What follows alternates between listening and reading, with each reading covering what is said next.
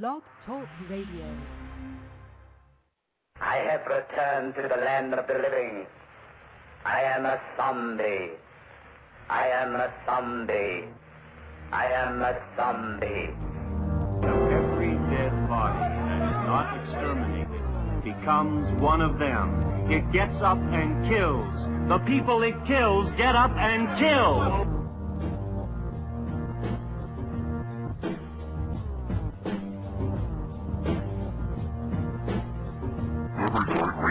On the air.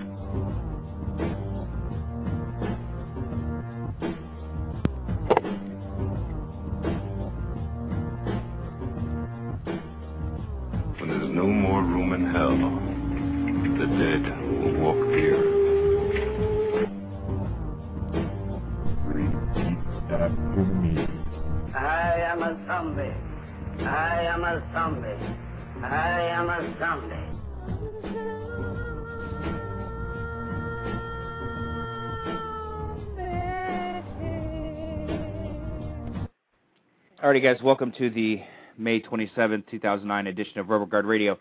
I'm your host, Zombie. Uh, this episode of Rubber Guard is brought to you by our sponsors. First off, WrestleWarehouse.com. Uh, you get Lucha Libre masks, T-shirts, DVDs, a whole bunch of different other stuff. Um, I suggest checking out every single DVD of SoCal Pro Wrestling. Uh, they're based out of San Diego, and just it's a really fun product. Um, I can't say enough about Jeff. Uh, really good promoter, um, good with payoffs, and the uh, also uh, is a fast shipper. So yeah, check out Jeff. Also, SlamBamJam.com. Much props to Alfredo out there in Southern California um, for all your lucha libre and Japanese pro wrestling needs. He's got classics, he's got new stuff, he's got some extensive best of comps. Uh, definitely worth checking out. Really good prices. SlamBamJam.com and tell uh, Alfredo that Zombie from Rubber Guard Radio sent you. Also, we need to throw props out to the mothership, AngryMarks.com. Thanks to Stevie J and the boys for hosting. Wow, and uh, before we get going, um, I'd like to announce uh, this week's Rubber Guard Radio Wrestler of the Week was uh, old school Oliver John. Uh, Oliver is based out of uh, Northern California here, and Oliver's just been uh, having a great year, and then some. Uh, you can check out some highlight videos. Um, I just posted an update on my MySpace page, so you can hit me up and uh, check out the videos. I have on the line, calling in from Pittsburgh, um, you know, the guy that called into that other radio show earlier, uh, Joshi Rob. What's up, Robbie? the guy that called into the other radio show. Are you sure I'm talking about you, KZ? hey now, hey now. Ah, enough of that. I'd like to welcome to the show arguably one of the best in-ring technical performance I've ever seen, Mr. TJ Perkins. Welcome to the show, TJ. How you doing? I am doing very well. How is the weather out there in sunny Florida?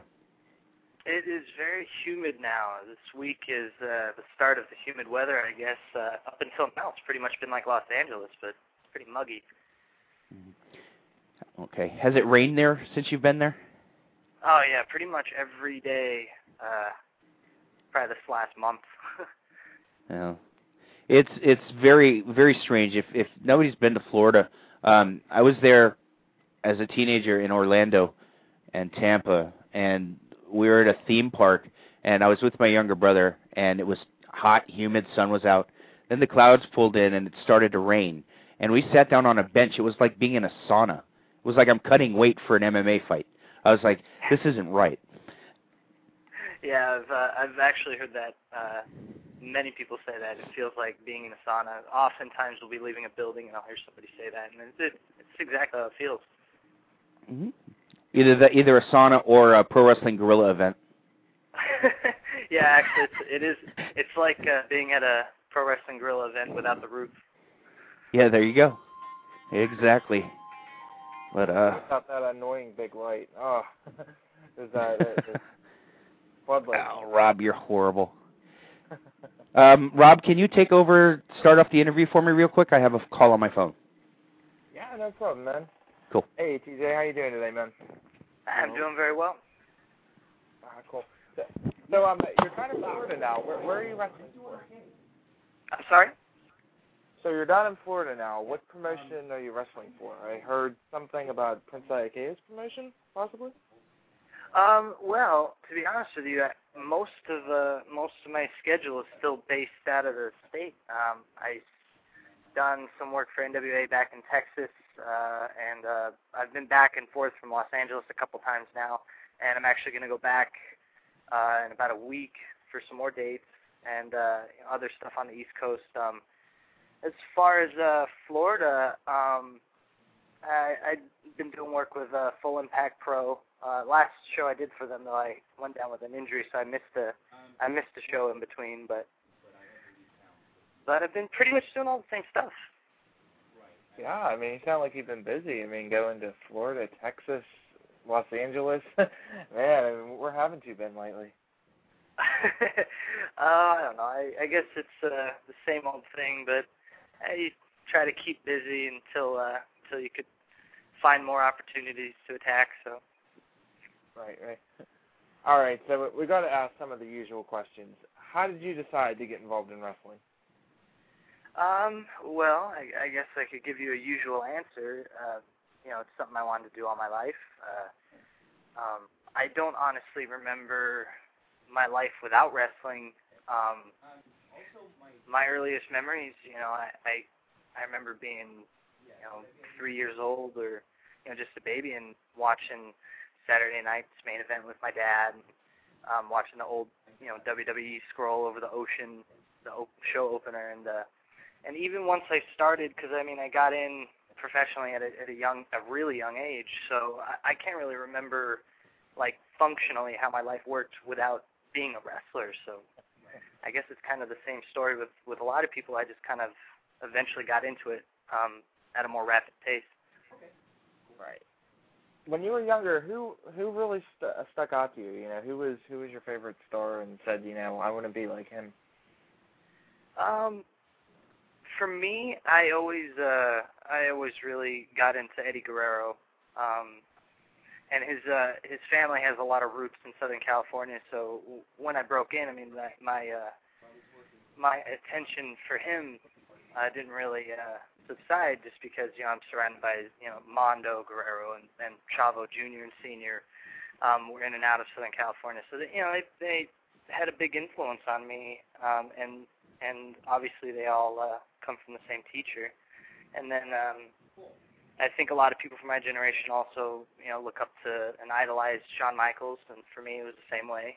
Um, not, I didn't really think it was necessarily a thing where I thought he was like the best in the world or anything like that. Um, although I mean he is, uh, but I always thought that he was the first guy to kind of be outside the box. You know, I mean the guy's wrestling in motorcycle boots and he's got funky gloves on, and it's just like, you know, that's cool. You don't see that all the time.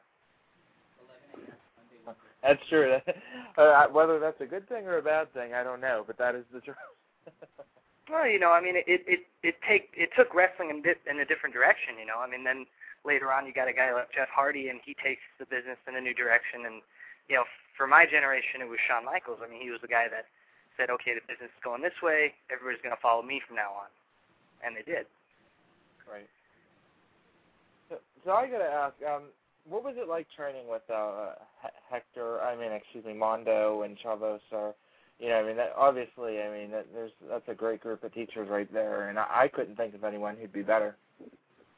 Um, they're a lot like. uh I mean, I've had a lot of training with, um, you know, I don't know if you'd call it traditional lucha libre um, you know, wrestlers, but uh, I've I've been taught by a lot of guys um, from previous generations, you know, Negro Casas and different people. And the Guerreros are a lot. I mean, they're exactly the same. I mean, they're very fiery, very old school, very tough. Um, you know, but they have a lot of meaningful things to say. I mean, to this day, if I go and do TV for for WWE, Chavo Jr. still pulls me aside and lectures me for you know 30 or 40 minutes, um, just to you know, I guess kind of reaffirm me about things and teach me new things, or just to you know get in to you know different things, the philosophy of wrestling. And, you know, he, he always teaches me different stuff. Right, right. I'm back, Rob. Oh, okay, go for it. okay, for for anybody that's listening and you'd, you'd like to call in to speak to any of our guests or maybe even Rob or myself, you can call in area code three four seven two one five seven nine four six. now, um, TJ, which was which of the four Guerrero brothers were your personal favorite to watch? Um, well, first would have to be Eddie, just because he could do anything. I mean, I, I think that I- he is the the bar for for uh, you know what a wrestler should be. I mean, there's nothing he couldn't do. Mhm. Um, Mhm. I guess uh, I, mean, I I had a lot of experience with Chavo Senior. I mean, I've worked with him. I've I've you know trained with him, and um, you know he comes from such a, a generation that's so far back.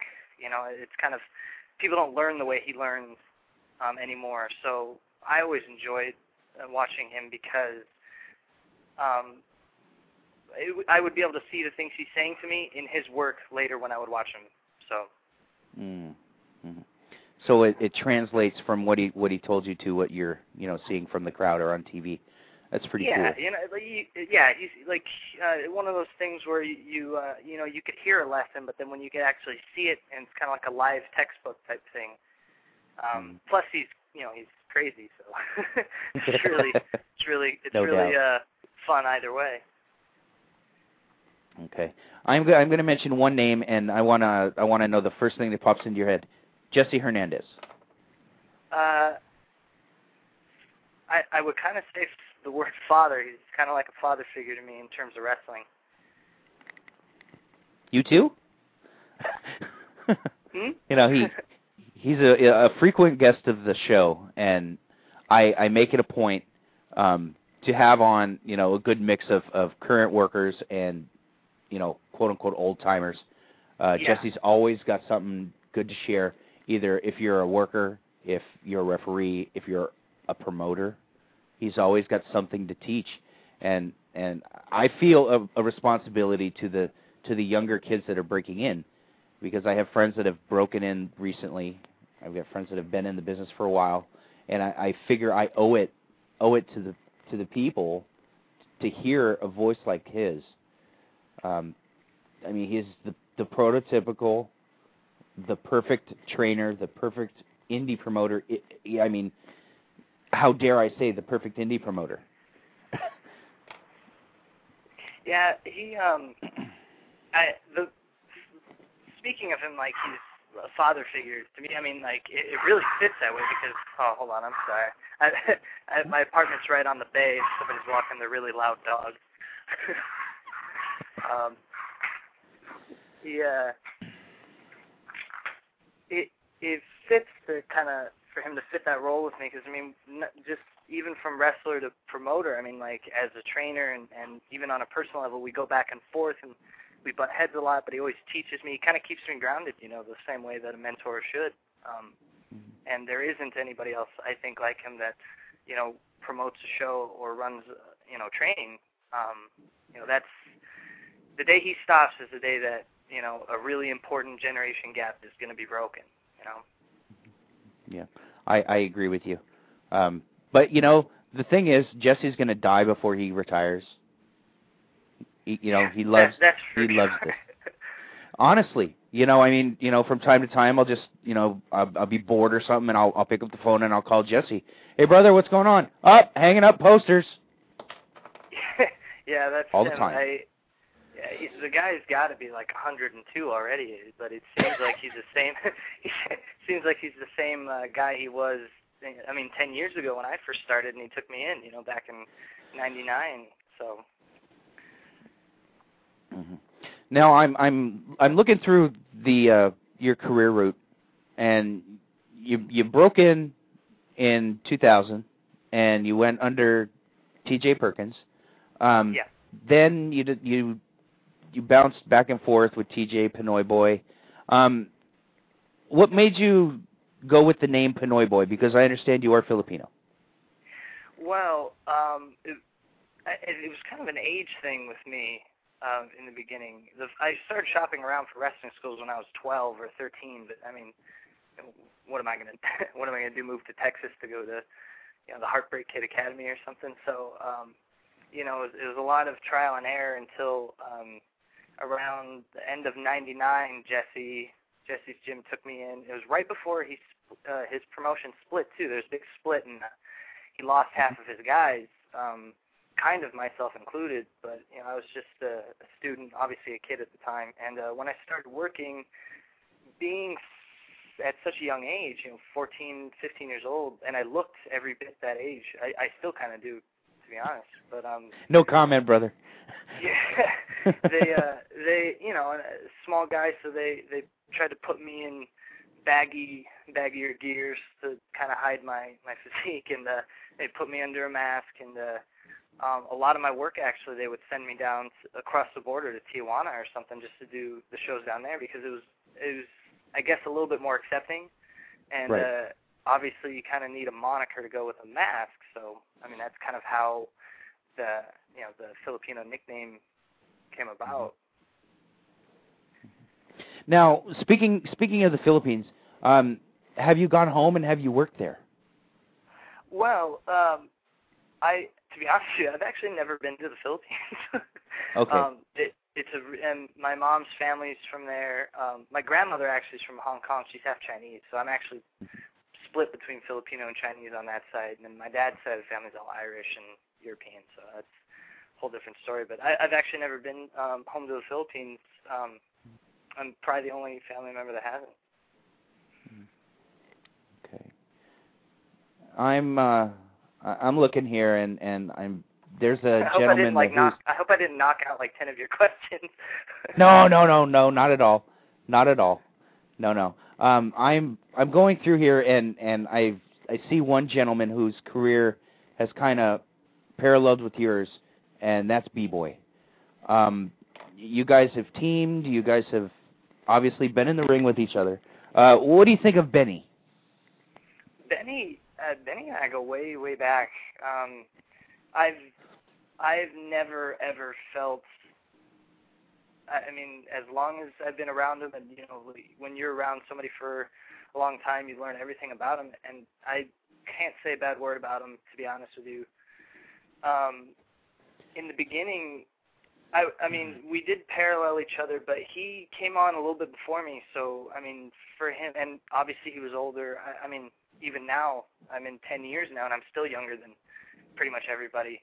Um, but when I was really young, he, I mean, he was able to take me in and, and bring me places that I hadn't gone yet, and kind of open doors for me a little bit.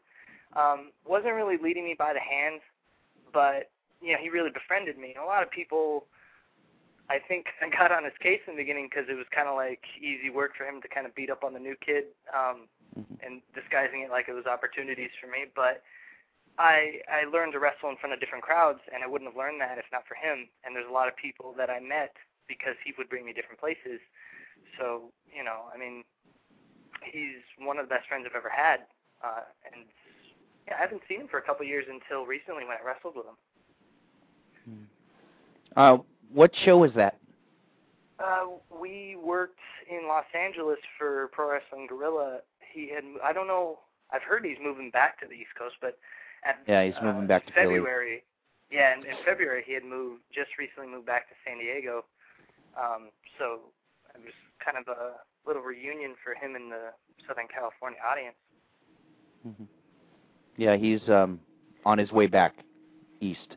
So um kind of a shame because uh I I'm I'm a believer in that I I still believe that guys should work the same way they did in the territorial days where you stay 6 months then you move on to a new area and he's got the name where he's able to do that but I guess he just wanted to uh to uh you know move out east but you know, yeah, I mean, I feel the same. Yeah, I feel, I feel the same way. I, I, I, I think that a, I, I really think that Southern California could have benefited from having him back, and and he's somebody that you know has instant recognition, but um, you know people can really get behind them, and uh, and that's the reason I moved out here is because of that. You know, you got to travel where the work is, and that's Mhm. the way it's always been. And I, I kind of think that my generation doesn't get that. You know, um, the hype generation from 2000, guys like Low Ki and Joe and different people and and and uh, different promotions like Ring of Honor coming up, and they have all this money to build promotions. They don't know exactly what they want to do. You know, and they they take certain guys that get popular and they're flying them all over, and people don't realize how much of a blessing that is. You know, you look back at some of the most famous people, the earliest times in their careers. You know, Shawn Michaels had to drive to Louisiana and and live there, and uh, you know Eddie Guerrero and and different guys they had to go where the work was, and I, I kind of think that that's something that a lot of uh, people from my generation don't get. You know, it's something I'm still learning. Mm-hmm. Well, I I tell you, like I said to um, my guests last week, um, Sheik Kanabati and the Suburban Commandos, uh, they're guys from up here in Northern California, and they did the same thing you did. Uh, they moved to Florida. They they took that leap of faith. Um, you know, I got to tell you, brother, it takes a takes a set to do it, to pack up and go. Um, no, I, I guess it's kind of easy if you're in my position. If you're young and you you don't really you don't got anything to lose, you know, why not? I guess. Um, but I don't know. I, I guess if anybody loves something enough, you know, they'll you know nothing's to stop them. I, I firmly believe everybody is their own enemy, and that's and that's it. Nobody else can stand in your way but you. So, you know. Very good point. Now, uh, we're you've worked for pretty much every indie in Southern California, um, and you came up in 2000. Uh, you were at the beginning of Pro Wrestling Guerrilla. You were all over the place. You were in the ring with everybody that's worked for that promotion actually you've been in the ring with the who's who of everybody down in SoCal. Um, what was your favorite SoCal match that you've ever had? And I'm really putting you on the spot. Um, let me think about that one. Uh, I I think most recently because uh, this last year I've I've taken larger leaps than I have in the past as far as growing, you know, as as an artist, as a as a mm-hmm. performer, you know. Um, I would probably say in the last year, I've had a couple that were that were pretty great for me, and uh, one I got to wrestle a guy that I've been friends with ever since uh, my first day. Uh, he he wrestles by the name of Liger Rivera. Um, we work uh, for Jesse um, at Empire Wrestling Federation, and um, we finished off a long year of work. And in, in one night, I was able to, you know, go from one of the most loved guys that they've had in a while to the worst guy they've ever seen in their life, and then back to being the most loved guy, all because of being able to be in there with a friend. So that singles match for me was was really great. That was I can't remember what month it was, but it was fa- fairly recent before I moved. And then uh, at the Battle of Los Angeles tournament, I wrestled uh, Bryan Danielson, who's also a good friend and another guy who's kind of paralleled my career. I mean, we kind of did a lot of the same things at the same times. We debuted in Japan the same night, um, and it was kind of the peak of a character arc for me, turning heel. You know, people kind of got to see me work without having to work, so to speak. You know, so I would say those two are probably probably the highlights. You know. Well, who do you think would be the low light, though? on, uh, the what? he said that those two would be the highlights. Who do you think would be the low light if you had to pick any? The low light? Uh, yeah. Oh God, I don't know.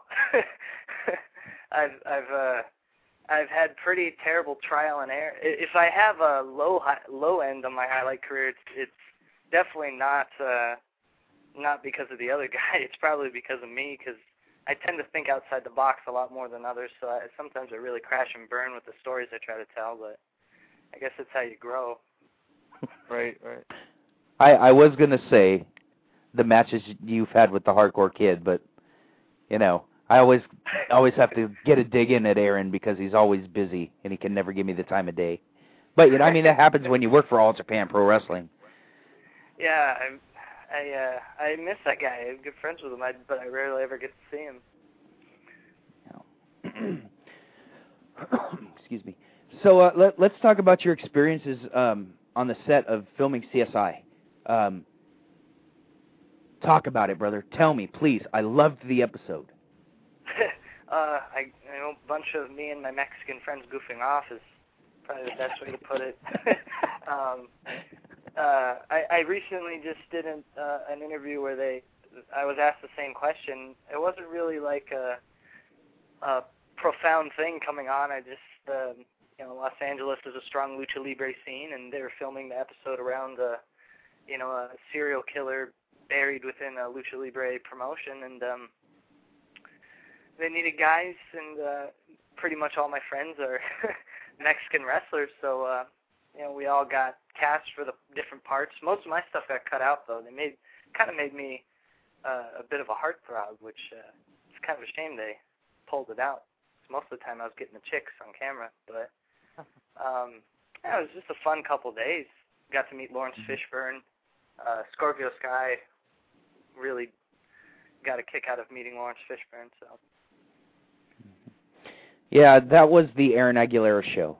Um, he just blew me away. I sent a, yeah, I sent him a I sent him a message the day that I, I I didn't get to see it air when it aired, but I saw like a streaming version of it, and I, I sent him a Mhm. message that he had a pretty uh pretty nice uh scene there at the end. He's he's a lot better performer than people think because he's kind of a shy person sometimes. But Okay. I'm I'm going through uh, your your career results here. Uh, we have PWG, we have UPW, we have EWF, and then I come across the AWS. Um, the AWS for me is just it's something completely different. Um, the atmosphere, um, I don't know what it is, but um, let's let's talk about Bart. Um, what what are your feelings on Bart as a promoter? One, and as a matchmaker two. um, with Bart, everything everything with Bart and AWS, uh, um, I, I could all roll it up really easily. Bart, maybe the best person I've ever worked for. I, I would say he's probably the best person I've ever worked for because he gets so much out of having so little tools to work with, and in such a region that I guess any region for indie wrestling is kind of you know dry, but SoCal has a pretty tough time just like anybody and he he I mean he really puts together some great stuff. Um but and nobody will admit this, maybe the worst venue you could possibly ever be in. maybe the worst. But Bart is probably the best guy I've ever worked for and I've I've told him many times I will always always no matter what go back and work for him just cuz he's such a great guy to all the people that work for him and um he gives you just enough freedom to, you know, artistically put together whatever you want.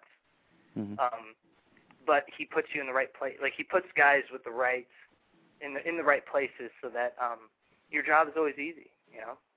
Mhm. Well, that's that's the way it should be.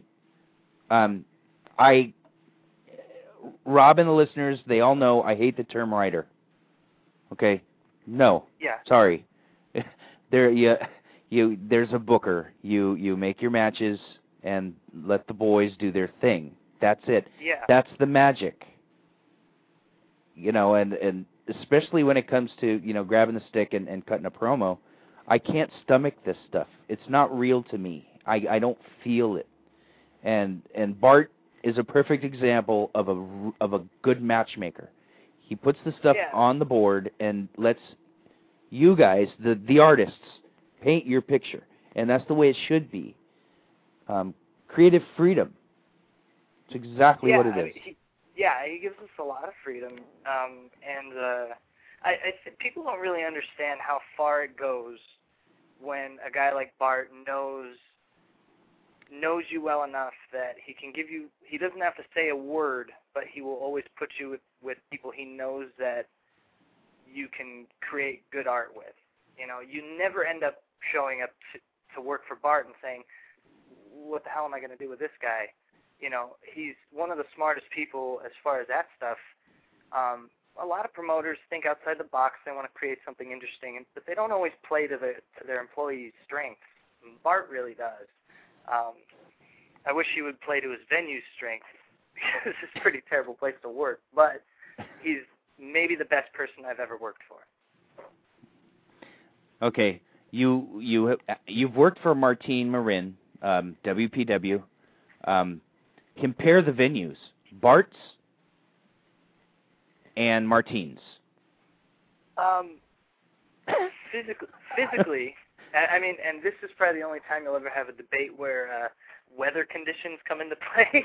um, Uh, it's uh, physically speaking, it's it's pretty much the same. Even the even the ring is built by the same people. I believe they both Mm-hmm. have uh, old uh, Jim Crockett rings from WCW days. Um, somehow they they both ended up with one, but um, so climate and physically it's the same thing. But uh, I, I'd say with Martine, and I don't know how like the years have changed or anything because I haven't been back in a while, and uh, and I don't know how it was before I was there, but he had a little bit more of a traditional, well-defined lucha libre crowd. So, um, you know, as long as you work towards the show that it's built for, you were fine. Bart's, for example, is kind of like wrestling in the backyard of a party.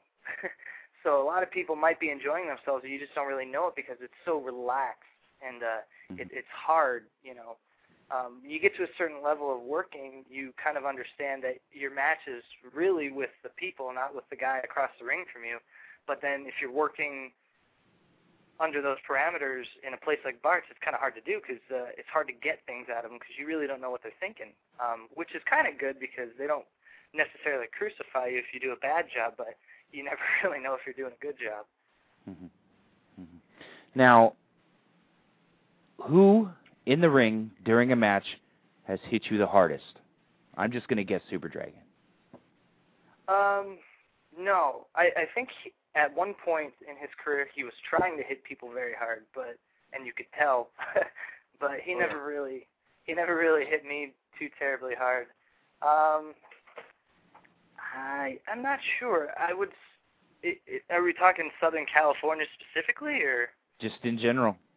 Um, I would say one of the hardest times I've ever been hit uh, was one time. My first tour of Japan, actually, I got hit uh, by El Samurai. He gave me a clothesline, and uh, that's probably the only time I've ever been close to being knocked out. Um, I mean, I've taken a lot of pretty tough stuff, but um, and he's a really easy guy to work with. But for some reason, he's got a rocket for an arm every now and then, and uh, he really laced me up with that one. Well, at- least you're able to say something positive about Samurai. He's just one of those guys that I just can't, just can't accept. I just have never liked him. You know, the funniest I- thing was I uh, I had this conversation with Brian Danielson once before we were ta- people uh, when you've been to the places that me and he and I have been, um, we get a lot of the questions about really famous guys like you know Jushin Liger, Tiger Mask, and and they're all great and they deserve every bit of recognition from their work. Um, being in the ring with them, they they live up to everything they've earned, but Brian and I both have agreed that at least in New Japan, the the best guy to work with was El Samurai because he's so easy. like he hasn't changed he hasn't changed a thing in his arsenal in, in God thirty years, and uh, and you could wrestle him with your eyes closed because he's so business. Like he's he's got he's got his own game down to a science. Like it's so easy to wrestle him. I mean, I, I'm a fan of uh, El Samurai myself. You know, he's he's definitely a good wrestler, and yeah, I, mean, I think he'd be a good person to work. Actually, you know, compared with some of the other guys out there. You know, what I mean, he's not he's not too. Oh, go ahead. Oh, go ahead. Oh, I was just saying, I, I could see why a lot of people would have a hard time getting into him, um, kind of just because he ends up being in the same, you know, I mean, he's in the same place he was, you know, however many years ago. So, you know, when you're, I don't want to say stagnant, but when you're in that position, uh, I guess, and he doesn't do anything that's too terribly visually appealing. So, unless Right. you know him over a long period, I mean, it's kind of like, oh, well, what does this guy have to offer? But I I would compare him to um, Val Venis. Solid hand, I, will always work. Yeah, that's You know? that's actually a really good uh, way to put it. I mean, uh, guys like him always have a place where they are. I think this is, Mhm. I for sure, I'm sure this is why he has a job to this day, is because you get a guy like him or like uh, you know like Sean Waltman was in in the mid '90s, where they're kind of like the guard for for the company, and it's if you can't work with this guy, you you can't work for us type thing, you know. Um, and El Samurai fits that bill, um, but uh, you know, I guess only certain people are going to understand that that's their role, and that's way it should be, or else we wouldn't have a business. Mhm. I, I think I think the reason why I feel the way I do about him was because I I first started started seeing him in '93, '94. So you had Benoit, you had Sasuke, you had Liger, you had Otani, you had, you know, and the list goes on and on. Where he kind of got lost in the shuffle and and being kind of, I don't want to say bland, but I mean his work was always solid. It just he wasn't flashy. He wasn't. I couldn't just identify with him. Plus, it was a, one one hell of a talent pool at that time. So I mean, it's got to be tough. Yeah, it's, that's definitely a, a pretty probably a big contributing factor as to why probably a lot of people are lost on his work just because uh by comparison, I mean look who the look who the guy on the left and right of him was, you know. Yeah. Yeah, I mean, exactly. you, you know, I mean, I you know, I even think Eddie Guerrero sometimes, you know, could even was even you know just as good as some of the other guys, and you know, I mean, it's Eddie Guerrero, so I mean, you know what you know what do you expect from someone like El Samurai? But you know, I mean, I exactly. I I mean, I thought he was always good. You know, he's just he he just he, he's more of like an American style almost than like a Japanese style. You, you know, he's got that like hmm. maybe Japanese '80s style, but not. You know, he's not real flashy, like, like you guys said, like some of the other guys of that era. So it was kind of uh, his detriment. Okay. So, so TJ, how did you end up at the Inoki Dojo? Um, when I was 16 or 17, um, I the indies were kind of drying up a bit in Southern California. Guerrilla wasn't yet coming on. Um, there's a promotion out there uh, called uh, Millennium Pro Wrestling, which was kind of like Pro Wrestling Guerrilla 1.0. Like they're the first place in Southern California to be like flying guys in. Like they brought Low Ki in, and Mm-hmm. and and it was it was very. Int- I think that was kind of why Pro Wrestling Guerrilla came about because it only lasted a little while, and then I kind of think all the all the boys in in SoCal were like, well, how can we get that going again? So they kind of maybe put together something to supplement. But um, UPW was losing its developmental, or they had lost it already. I can't remember, and um, I had nowhere to go. And uh, you know, I mean, I had been wrestling a few years at this point, and um, I was uh, kind of easing into adulthood, so it was kind of like scaring me. Like, well, what am I going to do as a career? I never really thought about that before, and uh, some of my friends had uh, gone over to um, the Inoki Dojo, the New Japan Gym, when they opened it up. Um, Simon Inoki was instrumental in bringing Japanese guys into UPW, so he opened up the New Japan extension. Uh, the Havana Pitbulls, who at the time were called the Los uh, Cubanitos, um, who were probably my best friends in the business, were training there. And jo- Samoa Joe was also a really good friend of mine, was working out there, and um, they needed guys.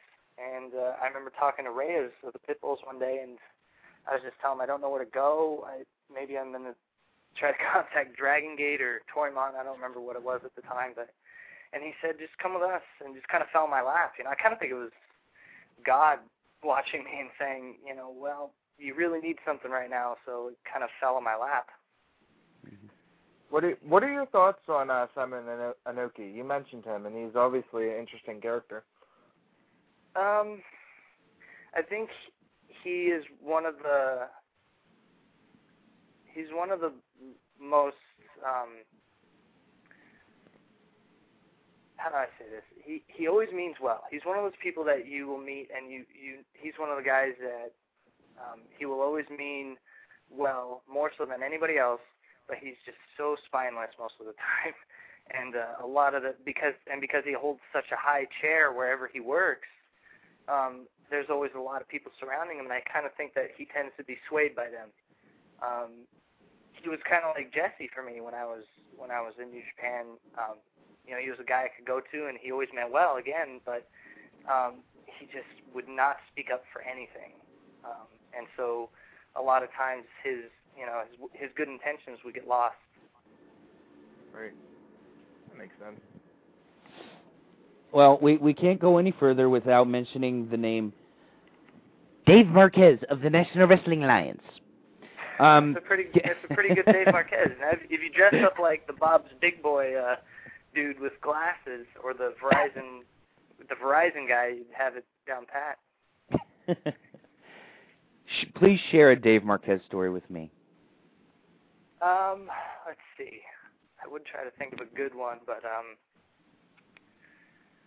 I don't know. I mean, Dave. Dave is the king of telling stories that you always leave wondering if it's ever true what he says or not. um, uh, Dave is is a good friend of mine, and he always has been, and he probably always will be. Um, he's given me a lot of opportunities with NWA. Um, let's see. I don't know, man. It, not any one single story sticks out, but but uh, but I don't know. He's uh, he's a good guy. He's one of those guys you can kind of tell that he's going to be there someday when you know you're like 60 years old. He's still going to be part of your life. Mm-hmm. Yeah, yeah. He's uh, definitely a character, and uh, yeah. Mike DiBiase calls him Mickey Mouse. He refuses to call him Dave Marquez. He only calls well, him by, by the name Mickey Mouse. Well, that that explains why he no longer holds a title. So, to be careful. well, Mike DiBiase is also uh, quite out of left field as well. So. Well, he's. Why do you say that? Uh, the the he's, the the, he's the, the gene pool guy. was not fair. The gene pool was not evenly distributed. That's that's all I'm going to say. Um, yeah, he's it, on camera. He look, he's he's probably the best looking of all the DiBiase. He's a great, you know, sharp featured guy and very charismatic, but uh, yeah, he's a little he's a little out there. Yeah, I, I I think he needs to go spend a solid year with Harley, and um, get humbled and and just uh, you know learn how to relax. You know, he he comes off during his promos. They they come off kind of rushed, and you know it's he doesn't have to prove himself. He doesn't have to show that you know, hey, I'm in the same league as my brother. You know, you just you need to go out there and just handle your business. Um, yeah. But you know, that's neither here nor there. Um, you you mentioned the uh, the pit bulls, um, Rocky Rocky Romero and Ricky Reyes. Um, let's Yeah. talk about your time in Mexico. Um, were those rings stiff or what? Oh yeah, most of the time we were in uh, boxing rings, so it's kind of like uh, some of them Oh, weren't no. even really rings. Like uh, we Oh, would leave brother. the building, and um, they'd be breaking stuff down, and um, they would pull the tarp off and pull the posts away after getting the ropes off, and it wasn't even a ring at all. It was just a big uh, cement stage, like a permanent slab that they just Yeah. covered with a tarp. You know. I, I I couldn't imagine a boxing ring. I, I've had some experience in boxing before, and th- those rings are terrible. Like I, that would that I, I don't know, you know, especially how some of the Mexican wrestlers just don't kill themselves on those rings. I mean, they're awful. Fail. Yeah, no, I mean, I, I I could deal with a box. I prefer actually, really, being in a boxing ring as opposed to to a wrestling ring because, I, I mean, I'm a firm believer that you can get a lot more than you think out of your work without having to to use uh, the ring to do it. But um, but uh, I kind of think that the line should be drawn at the cement slab covered by tarp, just because you can't even kneel down without hurting yourself because it's legitimately like kneeling if you put a bed sheet on the sidewalk, that's some of the places was like wrestling like that. So Oh, man. Now, did you prefer working trios or singles? um now well I guess trios then and trios now, just trios then because it was uh, exciting. We had so much to put into it and uh Mhm. you know, made life easier. Now I'd probably still say trios just out of pure laziness. but um um I I uh I think if not working in that format we wouldn't have gotten the experience that we had down there because a lot of what we accomplished um came in the form of working those types of matches, you know, cuz like we came back in 2003 and um a lot of the places that we were getting work in the United States, me and Rocky anyway, um was based on the fact that we were putting together stuff that had never been seen in Mexico. I mean, as far as you, people in the United States hadn't seen it anyway, is what I mean. And so, Mhm. um, and now all of a sudden you got guys like the Young Bucks and, and different people that can just work 60 minutes of that. But if not for if not for us, I kind of think that a, like a lot a lot of that process might have been slower to come on, and I don't even like that style anyway. But but um, I kind of think that format. If if we were working singles down there or working singles, if not for doing that, we wouldn't have gotten the attention we did. I mean, we won awards for some of our matches. Sometimes after matches, we'd have money thrown in the ring from the people, which is a rare custom for Mexican wrestling. I mean, it's that doesn't happen every day. Um, we had a huge match at their anniversary show, which was I don't think I've ever been in an atmosphere like that. It was like it was like playing in NBA finals. It was twenty thousand people sold out, and it was just amazing, you know. Were Were you lucky enough to work one of the uh, Cyberneticos? Uh, I don't. I don't believe so. Um, no, I don't think so. I remember asking Rocky about it too, because um, there's a big picture of one of them um, on the wall in the gym, but uh, I don't. I don't know that we ever even came across any of them. Now, uh, down in Mexico, you I, I'm pretty sure I saw that you worked Ricky Marvin a few times. Do you have any thoughts about him as a wrestler? Yeah, Ricky. I don't think I've ever had somebody that was harder to keep up with than that guy, man. Ricky was great, and uh, he uh, he's the one that really kind of took us in. Um, I mean, a lot of people took us in down there. Shocker, Negro, um, as kind of mentors, but Ricky took us in as friends, and I was, he was the first and, and one of the only guys to do that. And uh, we worked an entire feud with him and uh, two other guys. And that's that was like our signature on our time there because we spent the better part of 2000. We pretty much spent 2003 in Mexico, and um, um, all of it was pretty much working the feud with them. We won match of the year for the anniversary show because of our matches with Ricky and his team, and uh, um, Ricky was putting us over really good. Uh, Rocky and I, our team won uh, like wrestlers of the year, like stuff like their new new rest new sensation of the year, something like that. I don't know, but it was all pretty much orchestrated by Ricky wanting to work with us. So that's great. Mm. Okay. Uh, um, um, you mentioned the trios matches. Who were the other two? Because I I could have sworn I, I saw that you worked uh, either Volador or Stuka somewhere. Um, the other two were Volador Jr. and um, Virus. Virus. Yeah. and they they defeated um, Bobby Rocco Quance, who I love to death. I love Bobby. Um, TJ and Rocky. Um, I, I mentioned uh, Bobby. Um, let's talk about Bobby. Uh, what, what do you think of his work? Um, I I think that on a raw level, he's he's got so much more to offer than almost anybody I've ever met. Mm-hmm. Um, his work is directly reflective of him as a person, and just being friends with him kind of changed my whole look on life. You know, being braver and wanting to take more risks, not necessarily physically, but just not worrying about too much because that's the type of person he was in the ring, and that's how that's how he was out of it. And I mean, look at I mean now he's in the he's in he's he wants to be a Navy SEAL. The guy's like Forrest Gump. He just drifts through life and does whatever he wants, and it's you know a lot of people look at it as weird or maybe it's sad because he's not in the ring anymore. But for me, it's inspiring because he was such a great person as a friend to me. Mm-hmm. I, I I have to disagree. Um, I miss. I mean, I'm up here in Northern California, brother. I mean, I saw the good stuff from 2003. You know, I the the the the tags with B-Boy and Quance um, or uh, Dragon, all those guys. I mean, I saw a bunch of those matches, and I really miss Bobby. And to be honest, he left at the wrong time. He was just getting getting out there on the East Coast.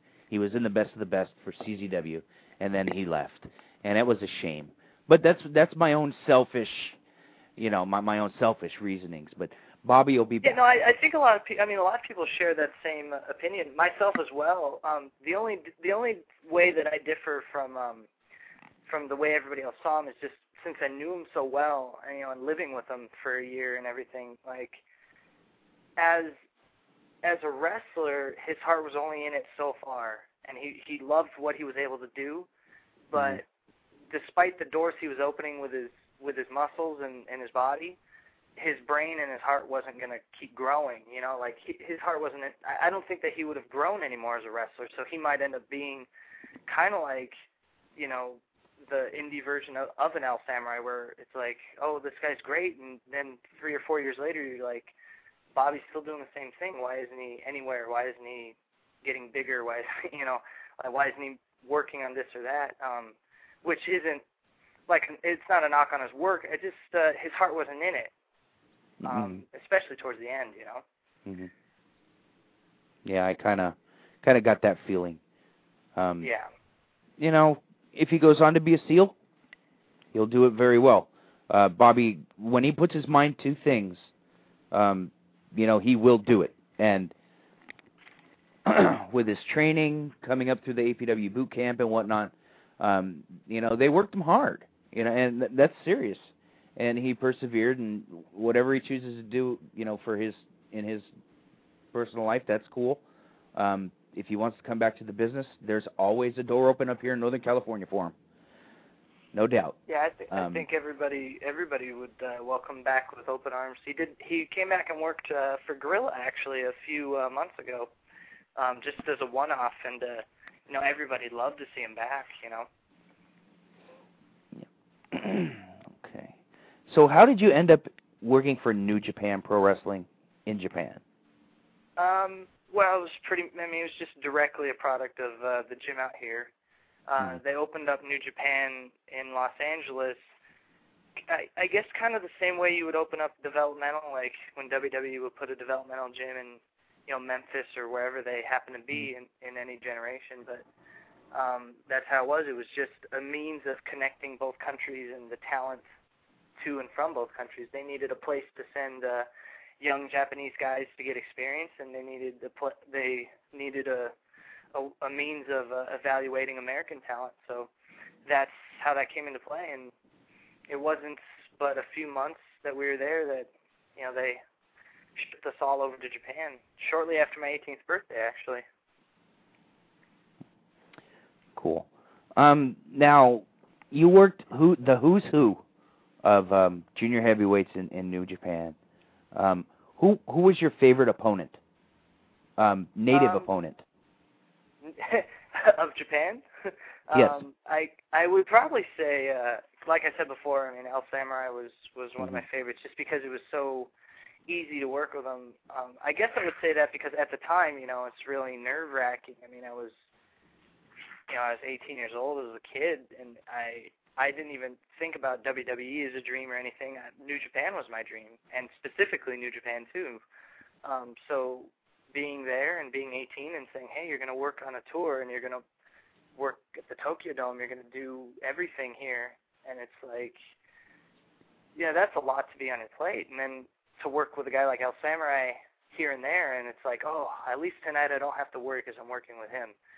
You know, that was great.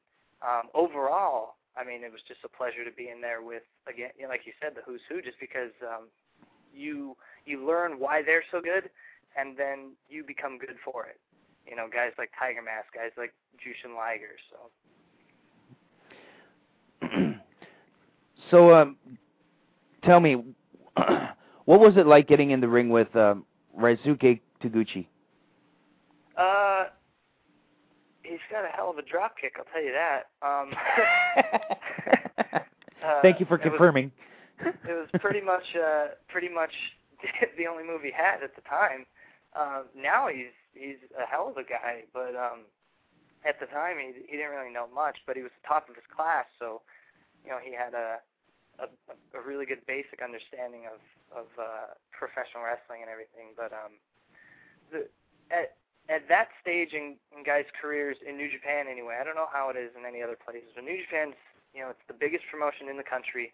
I would say it's probably the second biggest promotion in the world, you know, and um, their uh, their young guys coming up are really uptight because a lot's expected of them, and uh, they're very old schoolish with them, you know. And I spent a lot. I lived in the dojo in Tokyo. I I stayed in Chris Benoit's old dorm room, so I spent a lot of time with them, training every day, and I could see and went through the same things that they did.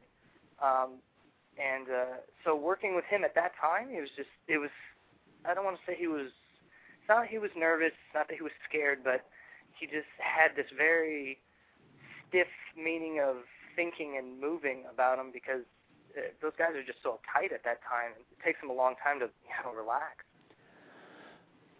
Are you are you um are you surprised at all by uh, T- Tanahashi's uh, progress over the years and you know becoming you know kind of like a mid card guy, but now being the pretty much absolute ace of like Japanese wrestling?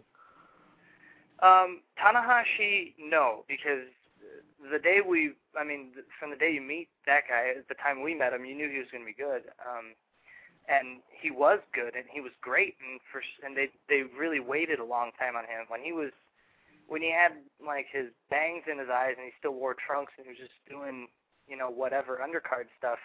He was great, and they just didn't they didn't let him break out for a little bit, which probably is good. The guy I'm surprised most about is probably uh, maybe Nakamura, just because even to this day I kind of wonder how much he actually knows about pro wrestling because he was a very accomplished submission wrestler and amateur wrestler, but as far as professional wrestling goes, the guy, I mean, he didn't know anything, you know. So they built yeah, a lot of that's the sto- biggest push. Yeah, I mean, they they pushed him, and he had no tools other than his amateur background whatsoever. And uh, I think if they didn't build it around the story of him being an amateur guy and being good at that, I don't know where where he would be now. Just because it's surprising how far he's come in short time. With, I mean, he just he had nothing to offer other than his amateur stuff, and now he's on top of the world. You know. Right, right. Yeah, I mean, you know, I mean, for New Japan, I mean, he they had, you know, they almost had to push him because, yeah, they didn't have too many other young guys that really could have, you know, took it as, you know, like he did. Yeah, especially with Yeah. the background. I mean, he's a good he's a good example of a guy with the you know the, the right type of look in his eye and the charisma that he has as a person, like to go far. Because the guys in his class, I mean, he was in Taguchi's class, and Yamamoto, who's out here in developmental, is uh, Yoshitatsu was in his class. And I'll be honest, like most of the class was better than him, a lot better than him. I think to this day they might still be better than him fundamentally, but Nakamura just you know he had something special in him. Right. That uh, I'm sorry, you two gentlemen are entitled to your opinions, and I am the complete opposite. I I can't stomach Nakamura. I no. I'll be honest. I don't. I can't really get. If if not for the fact that he he's a good friend of mine, like I can't. I agree. I can't really. I don't see how people can get behind him because I don't think it's that interesting. But um, you know, they did a lot with having very little tools with him. hmm Very good point. That's a very very good point. Um, But what do you well, um what what do you think about their current crop right now of rookies? I mean, they have, you know, they have uh, Yoshihashi and they still have Yujiro, of course. mhm. I don't know. I think they're kind of like robots now. I mean, they they move like any typical young guys, and uh, it, I mean, I think Yujiro's great. He he came up at a time I was still there when he came in. Right. he, he's got more substance. The rest of the guys are like a Michael Bay movie, man. Like they just look like you know any young Dragon Gate upstart who has a few spots and they just do the same stuff every night. They don't have the same heart that the young boys used to have. Oh, boy. Right. I, I, Well, I think I think the Dragon Gate guys are actually better at this point. I mean, you know, I, I definitely do too.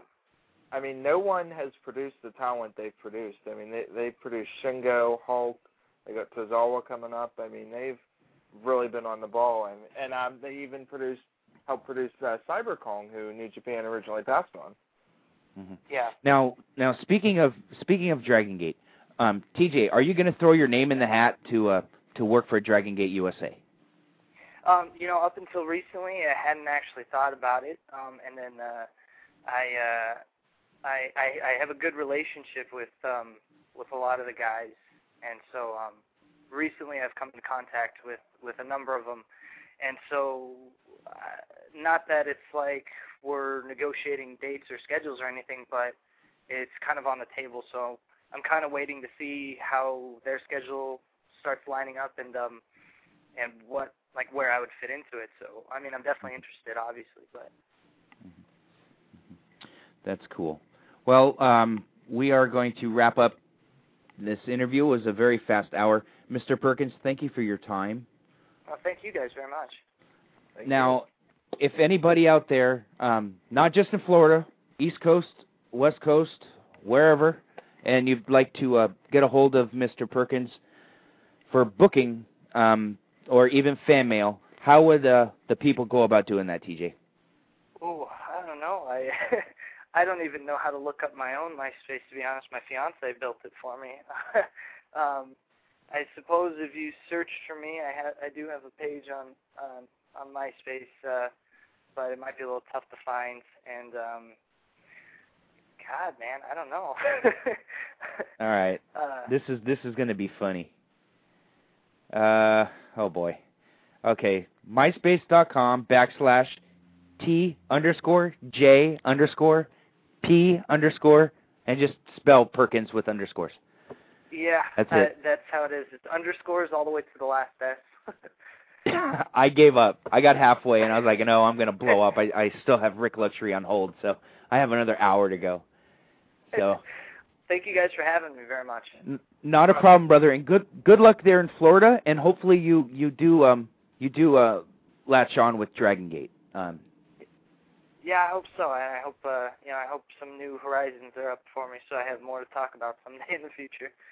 it's going to be you know to be honest it's going to be something different and that's hey i'm all for i'm all for it so but tj thank you for your time um and just to let you know you're you're you're no longer an up and comer you are truly an independent pro wrestling superstar um Thank you. Youngest old timer in the business, I, I'm told.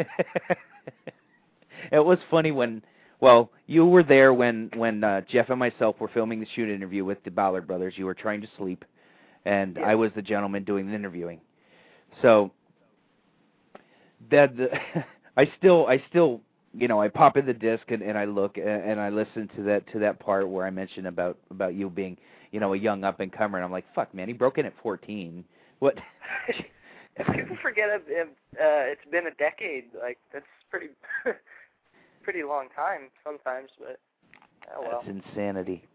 But once again, brother, thanks for coming on, and, and it was my pleasure. And good luck to you in your future uh, future bookings and, and career moves.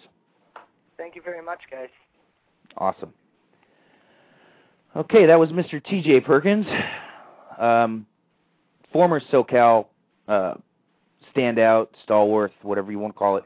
Uh, he decided to take the leap of faith and and uh, take that jump to Florida. But uh, before we before we patch in Rik Luxury, I do have to play the quick commercial so Stevie doesn't get mad at me. Pro wrestling got you down? Need something to lift your spirits? Listen to the podcast at angrymarks.com. If wrestling gets you all hot and bothered, we've got what you need. Visit angrymarks.com or subscribe for free on iTunes. The angrymarks.com podcast, where the marks get nothing but satisfaction.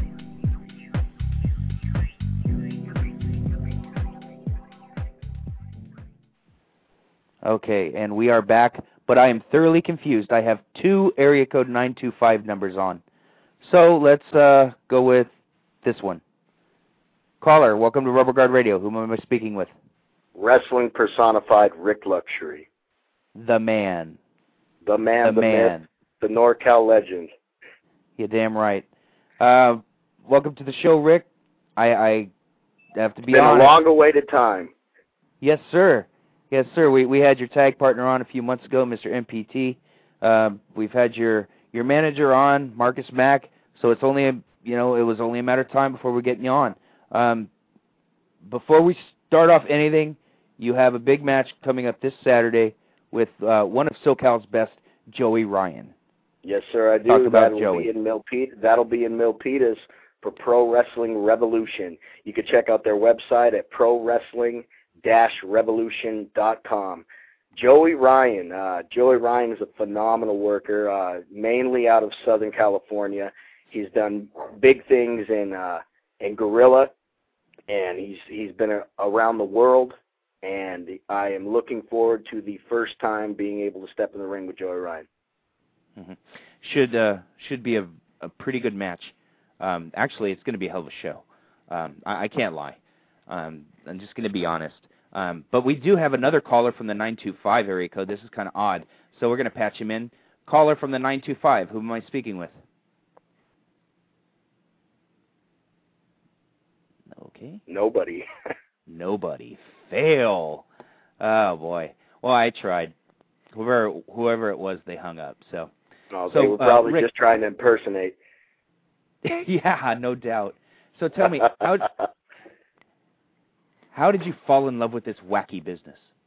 Uh, well, it's a it's a it's a weird story. I don't know how much truth's behind it because it's before that I can actually remember any any me- uh, memories in life. But I was told that when I was in the hospital uh, being delivered, that my biological father was watching wrestling on the television, and it's it's just been around my whole entire life. Um, ever since I was a little kid, I've always wanted to be a pro wrestler. When we were in kindergarten, and people were making uh, what they wanted to become uh, when they grow up out of paper towel rolls. There was a lot of kids making making police officers and girls making veterinarians and doctors and I, I had a singlet on a paper towel roll and, and no one knew what it was and I told everybody that it was a professional wrestler and it's been my my dream and my desire since my fondest childhood memories. Tremendous. Tremendous. Well, let's let's take a caller from Canada. Peter H, you hardcore Canadian. Welcome to the show. How you doing? I'm doing good. How you guys doing over there? Oh, tremendous, brother. We're probably not as cold as you are. Ah, it's raining up here right now. it's about 96 where I'm at. Ugh, Antioch, man. Oof, dry heat, brother. Yes, sir. Dry heat. Oh, man, I You're just, gonna have to uh, move. You're gonna have to move out closer, brother, so you don't have to do so much driving. Very true. Alrighty. Oh man. so, um, Rick, how did you how did you break into the business? What what what uh, roads did you take to to uh, get trained and and learn how to uh, learn your craft? Well, um, when I was younger, uh, when I was still in high school, I was fortunate enough that the town that I live in, the football coach is Earthquake Anthony Ferris, who used to wrestle Yeah, for the buddy. AWA. and uh, he he would run a show once a year for a fundraiser for the athletic uh, commission of Antioch for the the high school sports. And this is we we had two high schools at at this point when I started high school, but Antioch was the original high school here. And he would bring in wrestlers from all around and, and do a show that was called Legends of Wrestling. Uh, during their first show that they had here in Antioch, I was fortunate to I showed up early. I was a bit of a mark. I showed up early and I wanted to talk to all the wrestlers and learn how to get into the sport. And I uh, met a guy named Mark Antonucci. Anthony Antonucci also went by the wrestling name of Schizo Mafioso. And I I ended up exchanging numbers with him, which is, you know, a, a great break for me because this guy seen how much I was driven to become a professional wrestler and actually took the time to give me his actual phone number. And after staying in contact with him for two years, um, I was fortunate when I was doing backyard wrestling to find a company that had a professional ring and was running shows up in the Yuba Sutter area that when I when I talked to that company was looking for a trainer and it just you know it it all tuned in everything fell into place and I brought the PCW Schizo Mafioso as the head trainer and I was able to get training out of it because of that. Well, you you mentioned PCW, and you you can't mention PCW and not mention Mr. Primetime. Um, oh yeah, MPT. MPT was the the founder of PCW along with TOL James Haight, the original legend. Um, both those guys, as well as Scotty Aboot, were there from the beginning, and I I came into play with those guys. I trained with them for three and a half years, uh, three times a week, every weekend. We we learned the fundamentals of pro wrestling and and everything in between. And uh, MPT was my biggest competition uh, in pro championship wrestling. I mean, from from workouts to training sessions to having to do mile runs, MPT was at my heels every step of the way. So I was fortunate to have someone that's still wrestling to this day right there alongside of me the entire time, pushing me and driving me and I and I kind of feel I pushed him and drove him a little bit too to get where we are today. Yeah, I I get the the symbiotic type of vibe with you too. Um, what one does, the other, you know, will either follow or, and that's cool because there's not a lot of guys don't have that one person in the business that they can just trust. Hey, brother. Very true. Going out Very to the true. ring. Here's my wallet and here's my watch. I'll be back in 20 minutes. And your Exactly. wallet watch is still there. Um, you know, Zach's a good dude, man. You know, he's always got the time. That, that, and you know yeah, that's prime I'm time. Always has the time. time, It's prime time. I love that guy. Why in the hell are you guys not? Your act, Midnight Prime Time. Why aren't you guys on a national level TV? I mean, tag teams are not dead. Sorry, Vince, you have not killed them. Well, the only thing that I could say, speaking for myself, is one word: bodies. That's that's the one thing I, in my mind, and in many other minds that are very keen and very smart to this business, bodies. That's that's what myself and MPT are missing right now that we're working on. That is the one piece of the puzzle that was not in the box when it was manufactured. That's something we had to search for we have to find on our own. And once we get that, I believe that is the final piece before we actually are on a national level. I'm going to have to agree. I'm going to have to agree. Um, I, I can't say enough. I mean, fuck. Go to YouTube, type in the Rik Luxury. Enough said. Or type in Mr. Primetime. Enough said. I, I or can't. type in type in the territory. It's all right There there, plain to see. Territory TV. hmm There you go. Didn't they just release a new DVD? Uh, they released Idols Don't Exist. Um, it's it's basically it was it was broadcast to be a documentary type video, but in all honesty, the video is more just their spin on how they film professional wrestling, and it's the most bloodiest matches that that they filmed in the in the time that they've been around. So I wouldn't call it a documentary, but I would call it if you want to see hardcore action or just actually truly good storylines put out. The Territory TV DVD of Idols Don't Exist is a great DVD. It's also been named uh, the Rik Luxury um, Greatest Matches DVD since I'm on, I believe, seven of ten. Jeez. Now, the cage match with MPT was on there. Um, cage match with Adam Thornstowe was on there. MPT's right, never yeah. been inside of a cage match yet. Okay, that's right. I get The the cage match with Adam Thornstowe, in my mind, is probably my favorite match I've ever been in in the nine years I've been wrestling. There you go. Well, you you mentioned Adam Thornstowe, um, the scum. You know those kids from Reno, man. I I I I can't explain them. Um, what are your feelings on on the scum? Well, um, truth be told, a lot of those guys actually came to the PCW work farm um, in I want to say in 2000, 2001, and they all started training with us at that time. So that's how the relationship between the majority of the scum, actually the majority of anybody that's ever came out of Reno and uh, Northern California wrestling came to be. Um, my thoughts on the Reno scum those guys are tremendous athletes. They've actually taken the time to work on the body as well as to work on their wrestling skills. Uh, Adam Thornstowe is, in my opinion, the best wrestler in Northern California. Uh, he's he's my favorite guy to have to get in the ring against. I always have good matches with him. Uh, Luster the Legend, pound for pound, is probably one of the toughest and sickest uh, wrestlers in Northern California today. Um, Paul Isadora speaks for himself. He's seven feet tall. Uh, he the guy shatters backboards in basketball, and uh, could shatter a couple backs if he felt like it. Malachi is, is another one that's just pound for pound one of not only the toughest, but probably one of the the the most solid wrestlers in Northern California.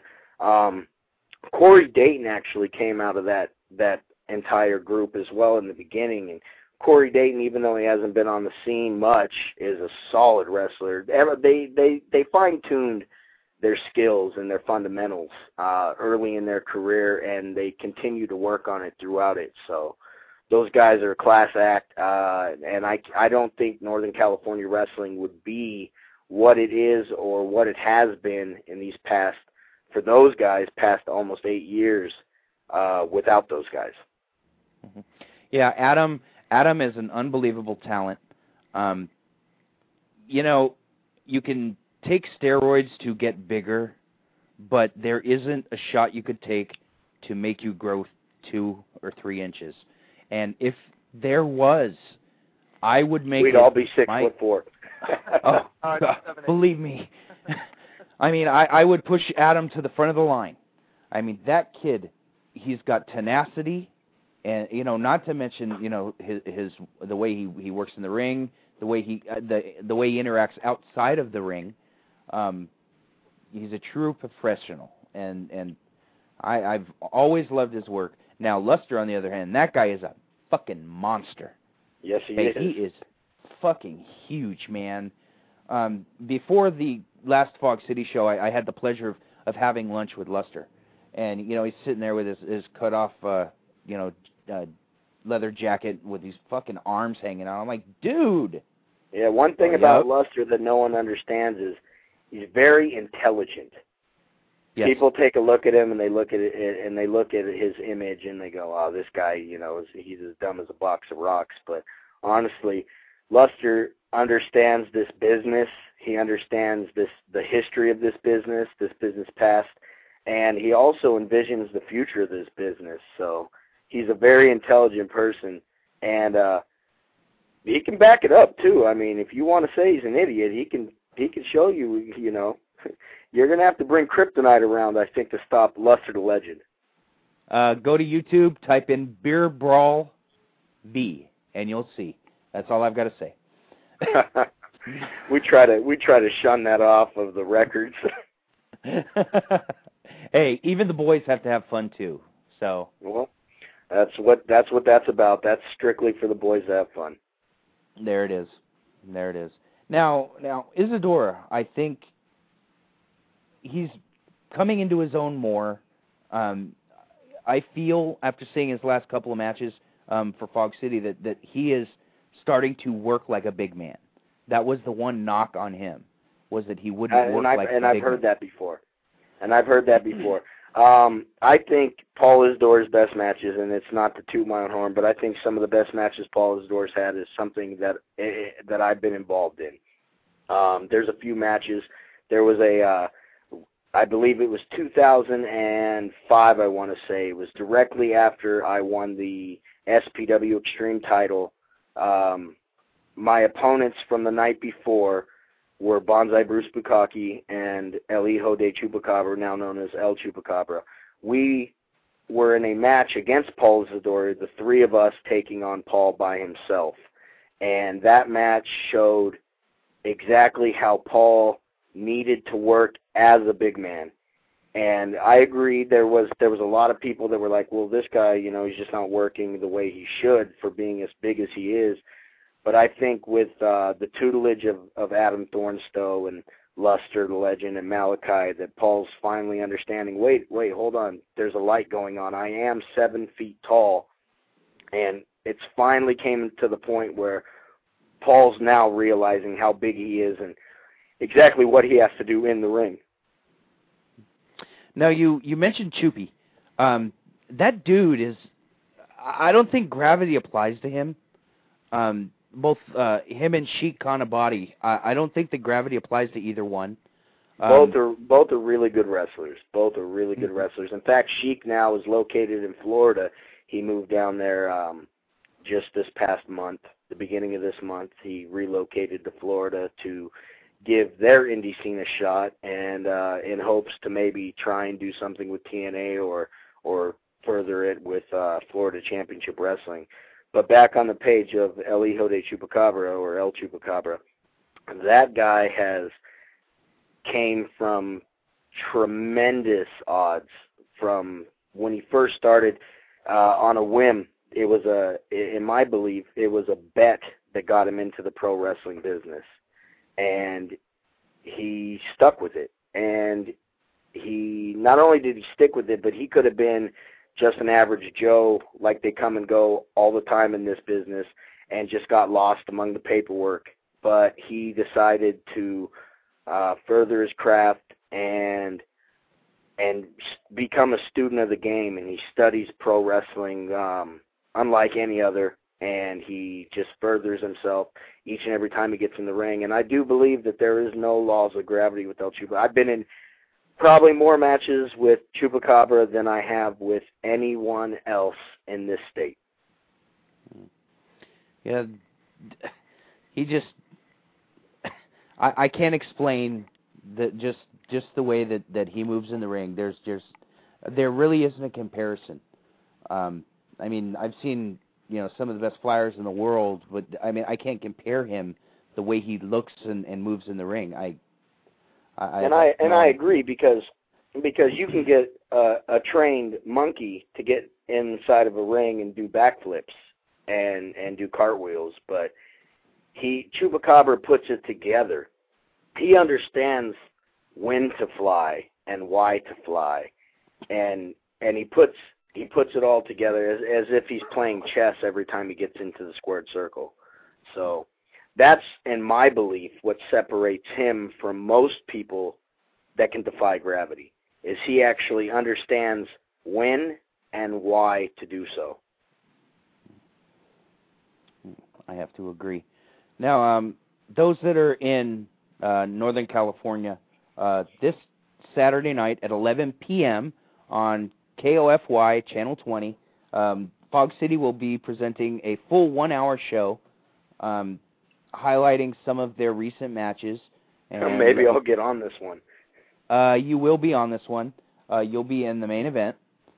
Uh, let's let's run down the lineups real quick. We have uh, in the ladies division we have Punch Drunk Amigas against Bump and Grind. Uh, one half of Bump and Grind, Morgan. Oh God, she's fine. But yeah, uh, the ladies will be in the opener. In the next match, we have Chupacabra taking on uh, Chicano Flame, which was just an, an amazing, solid match. Um, Dana Lee taking on Eric Cannon, uh, two very, very good professional wrestlers. Uh, yes, and sir. the next one, the the next one will have a a wild, and let me emphasize on the word wild, eight man brawl with the Caesar Black Experience taking on the Reno Scum and Oliver John. And in the main event, late night prime time, uh, Rik Luxury and Mr. Primetime taking on Dylan Drake and Kenny King. Now I'll tell you, I was there for that match, and that was some intense stuff. You have to see it to believe it. Um, let's uh, let's let's talk about that that Fog City show in late April, um, where uh, you guys were uh, with your manager Marcus Mack and uh, his ponytail ass was running his mouth as usual. And uh I know he's listening, but I love you anyway, Mark. But uh yeah, you guys uh you guys had that angle with uh Dylan Drake and Kenny King as well as uh little Dylan. Um tell me, are you surprised at the progress that uh Luke Perry's son has made? Uh, Luke Perry's son is very young in this business, but yet he has one thing that um not to knock a bunch of people, but there's a lot of students in Northern California wrestling that are missing this. Luke Perry's son has ears. And what I mean by that is Mm-hmm. he listens and he honestly cares about what he has to do. He doesn't just go out there thinking, okay, well, this is my time to shine. He understood, you know, his part. And by doing so, he elevated that match. And and it's it's probably hard for a lot of people to believe that an 11-year-old kid could do anything to elevate a match, especially between Kenny King, Dylan Drake, and Late Night Primetime. But he he basically anchored in the crowd for that match. He had the crowd watching every Yep. inch of, of of action. Now, now, Rick, during that match, I was in the upper balcony and I was standing next to uh, the kid's stepfather, and Okay. it was just just nuts the way you know he was he was just going nuts. and I was and everybody was going crazy. I've I've rarely seen an indie crowd get that hot. And you guys you guys just have to see the fucking match. That's all I got to say. Um I was in shock and and I mean I've seen everything under the sun and and nothing really surprises me, but the, you know, you guys blew me away. Um I was just just in total shock with it and um, they they couldn't have picked a better match to put as the as the headlining match for the TV show um, because it was solid all the way around. Um, not not not just the finish. It was you know top to bottom. It was good stuff. Um, now a week after that match, you you and uh, Mr. Primetime had a match with arguably SoCal's top tag team, uh, Los Luchas, uh, and uh, Phoenix Star. Um, solid, solid tag match. Really, one of the better tag matches I've seen in a while. Um, tell me, how was it to work with those two gentlemen? Um, well, I had never truly met either one prior to that event, but uh, literally, they yeah, were late. I, I, I exactly. Um, it was it was very interesting because people might people listening from from out of California might not understand this, but as far as sports go in California, there is a divider in Central California. Uh, and it doesn't matter what sport it is, baseball, football, pro wrestling. There's a split and Northern California and Southern California in the sports world might as well be as far apart as New York is to Los Angeles because we we bring a different style in every aspect. You know, we have various different fans and to bring in arguably the top tag team from SoCal, even though they're just a drive away, uh, in to wrestle what I would say is arguably one of the top tag teams in Northern California. Uh, it was it was very interesting because normally you should have an ego clash at any point because SoCal is so low on Northern California and Northern California is so low on Southern California in the wrestling business. Um, to bring in arguably their top tag team to work us and there not being egos clash.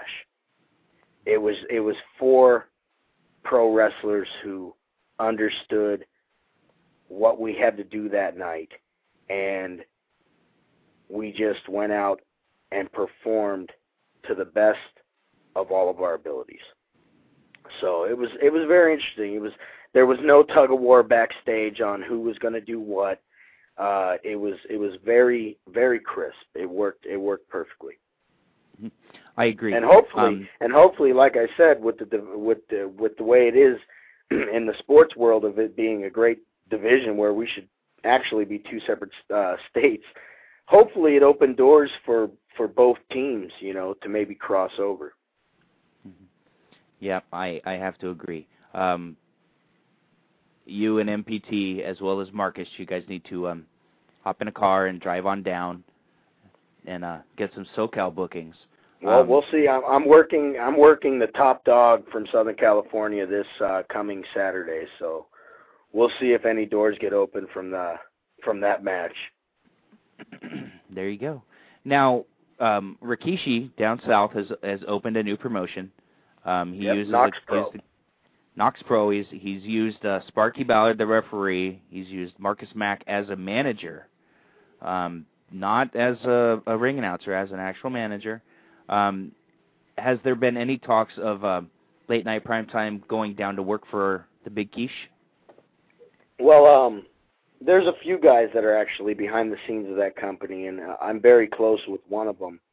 Um, I have a good relationship with him, and uh, I, I had contacted him when I found out this past show was going on about what I had to do to get late night primetime booked down there. Uh, since the individuals worked with both me and uh, MPT as well in multiple uh, matches, so he said that uh, Reno, the Black Pearl, was actually the one booking the show, and I believe they have quite a few students signed up right now that have been training with them. So they were kind of doing a low pro show where they were trying to showcase their own talent. Um, as far as future shows go, I'm sure they're going to have to start bringing in more names and more faces to the mix. And when that day comes, I have no doubt that Late Night Primetime will be working with KnokX Pro. Cool, cool. Um, yeah, I'm I'm going through the through the lineups for uh, this uh, this coming show on Saturday for uh, Pro Wrestling Revolution, um, and they they they're they're bringing in quite a few names for this show. Um, you're gonna have the minis. Um, you're gonna have the Border Patrol, obviously. Uh, El Hijo Del Rey Misterio, super crazy. Uh, Oliver John. I mean, just the names. You know, I mean, I, I'm looking here at the lineup, and Joey Ryan and Rik Luxury is the second match on the card. I mean, that could I'm headline any show. I'm hoping to be the sleeper. Yeah, no doubt. Um, now, my question is: Are you going to sit in uh, in the bleachers and watch the minis match, Mascarita Dorada and Pequeño Pierroth? No, I I actually, you know, believe during the show that kayfabe is a very, very big part of professional wrestling. So I will not be sitting in the stands to watch any matches. Okay. Are you going? I, I'm pretty sure there's going to be a rather large huddle around a monitor in the back. Uh, if if there is a monitor in the back and there's a huddle, I'll, I will. Now I'm a, I'm very honest about this. Um, you can ask a lot of young talent. I try and watch every match on the card. Um, if if I'm asked to watch a match for uh, a youngster, I'll sit down and watch it so I can critique it for him.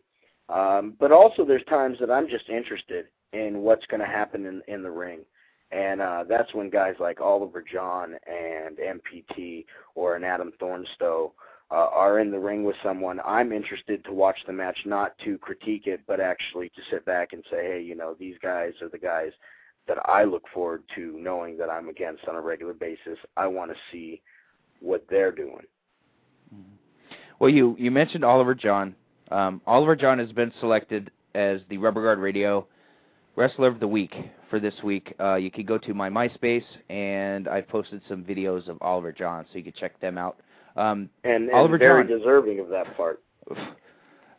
uh, I, I I can't say enough about Oliver John. Um, I can. I hope I never see him again.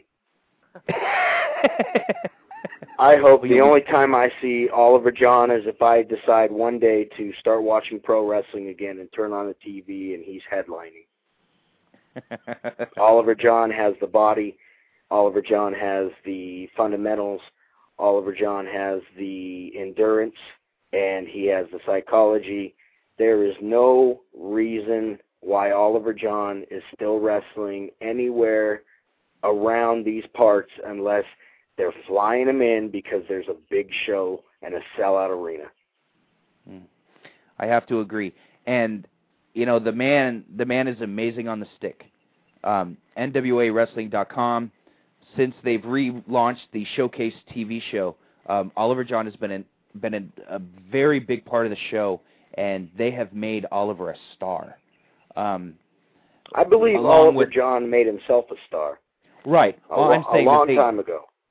Well, they what happened was they gave him that outlet to on on a larger scale to to show his talents as the leader of the border patrol. And I mean, they've got me sold that there's going to be a title change on June 6th. I'm sold. He's going to take down that dirty Mexican blue demon. I'm sold. I'm fucking sold. And you know, they got my ticket. I, be- I believe Oliver John is very deserving of that spot. And uh, actually, I believe Oliver John is deserving of spots higher than that. I believe Oliver John's deserving to be in the ring against uh, a guy of the caliber of Randy Orton on a on a big stage on a pay per view. So, for the NWA to be giving him a chance, uh, I hope the best uh, best for him. I hope it happens. And if I was a fan, I would buy a ticket as well. Once I saw Oliver and Demon, that was it. Now, did you watch Sold. their their previous matches? no. Oliver John wrestled Blue Demon. Uh, oh, I saw the a, TV match. At a I saw the PWR TV match. show as well. No, I didn't see the PWR match for the for the PWR title. I didn't see that one. I did see the Uh, one they had on the NWA TV. It was a it was a very good match. I think those guys have great chemistry together, and and hopefully, you know, you, hopefully you you said the the the golden word, and maybe it's time that NWA has a uh, new champ in old school. It Oliver is John. time. It, no, it's time. Blue Demon has overstayed his welcome. Um, that I really critical of the guy. I just I, I've never really liked him. Um, and it's not because I don't like Lucha. I love Lucha. Rob, you can speak on that. Um, That's the truth. let's see. I, I'm going to try to patch in this caller from the 925. They keep calling in. Caller from the 925. Who am I speaking with?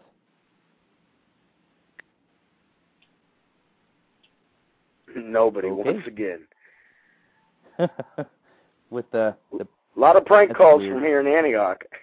yeah, no doubt, no doubt.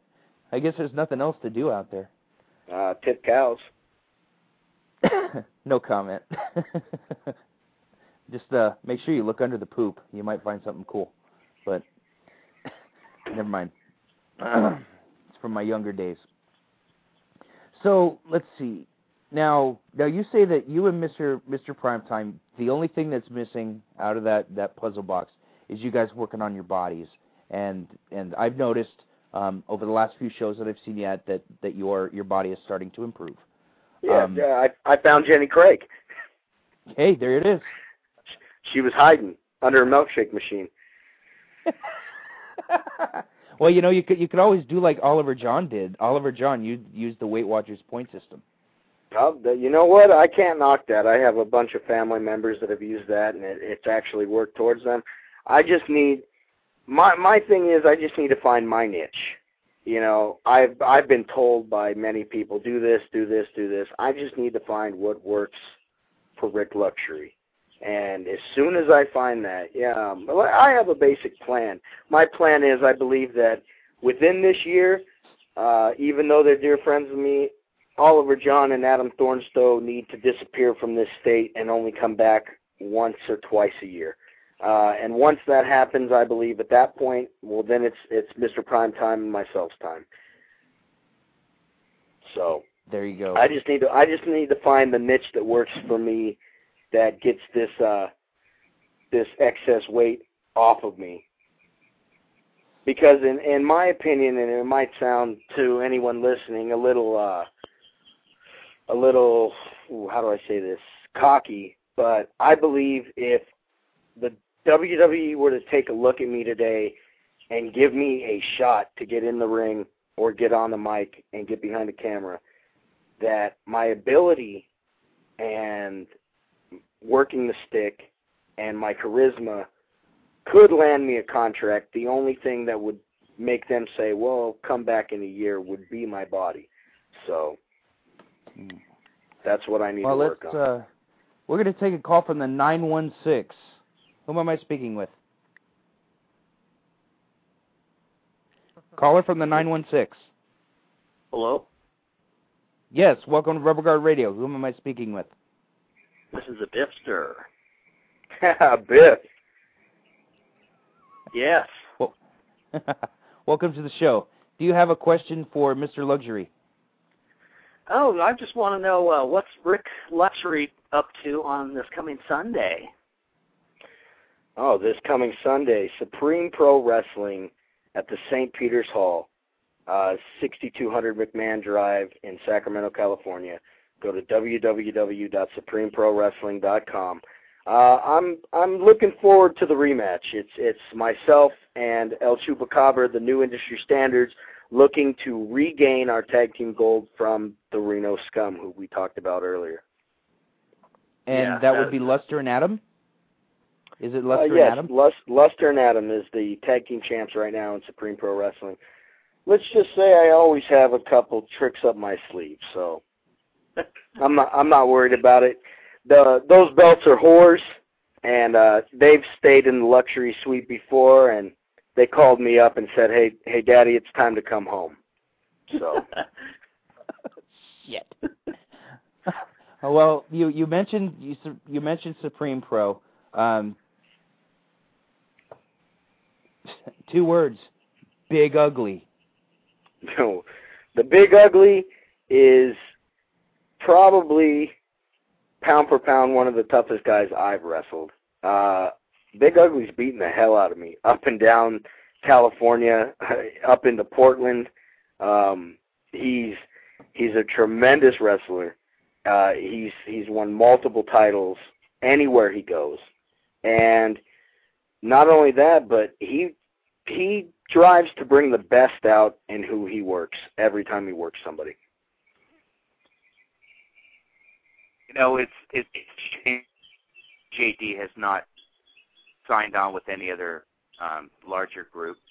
Um, I understand he's got you know he's got the family, he's got the promotion, he's got you know his his real life going on, but he's got the talent to you know he's the complete package, and he can you know if he chose to get up and go to Florida, he'd be able to you know work full time down there, and and I've always said that about him. I, and I love JD's work.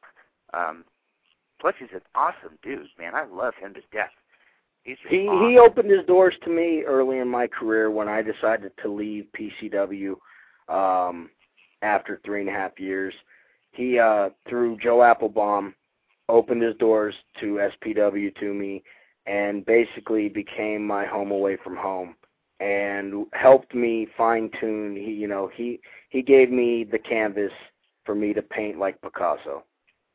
So I uh I owe him that. And uh as far as I'm concerned, if he would motivate himself and and and concentrate on going somewhere else, he'd do it. It's like you said, there's probably there's probably some reason that he hasn't done it yet, but if he ever felt like, you know what, this is my time, he could do it. I have to agree. Um, any other questions there, Bifster? Uh, no, that's about it. I just wanted to say hi to Rik, and um, I'll see him on Sunday for sure. All right, I'm sure you'll be wearing your scum shirt too, Bifster. Uh, I I might. I don't know. I might be a little neutral, but um, it's going to be one hell of a match, man. I know that. Tremendous. Well, you take care, Biff. All right, you too, Rik. We'll see you Sunday, brother. Awesome. Awesome. Thanks for All right. calling in, bro. All right, nope. Yes. Um, you know, Big Ugly does run one hell of a promotion. Um, I've gone up there for a sh- I went up there last year for a show, and I was impressed. Um, it was in the middle of the uh, the the seven Supreme Seven Series. yeah the Supreme Seven with uh, him and Thatcher, and I was just I was com- I was just really impressed, and you know I, I I'm very uh, you see how how should I put it? Um, I tend to be critical sometimes when seeing a group for the first time, and I just actually sat there and watched and enjoyed the show, um, and I was just like it just really uh, I don't know just just grabbed me, and I was just so so happy to be there that I was asked to be there, and you know made me proud. SPW is very fan oriented, and it, it's almost cult like because the fans that go there respect there, and they also enjoy being. I've I've wrestled in many of crowds that you can tell sometimes it's like, well, why are you guys even here at a wrestling show? And the SPW crowd goes because they enjoy Supreme Pro Wrestling. And uh, it's a great place to work. It's a great outlet to fine tune, and it's a it's a great stress reliever. It's always fun to work SPW. Well, let's take a call from the 530. 530 caller, whom am I speaking with?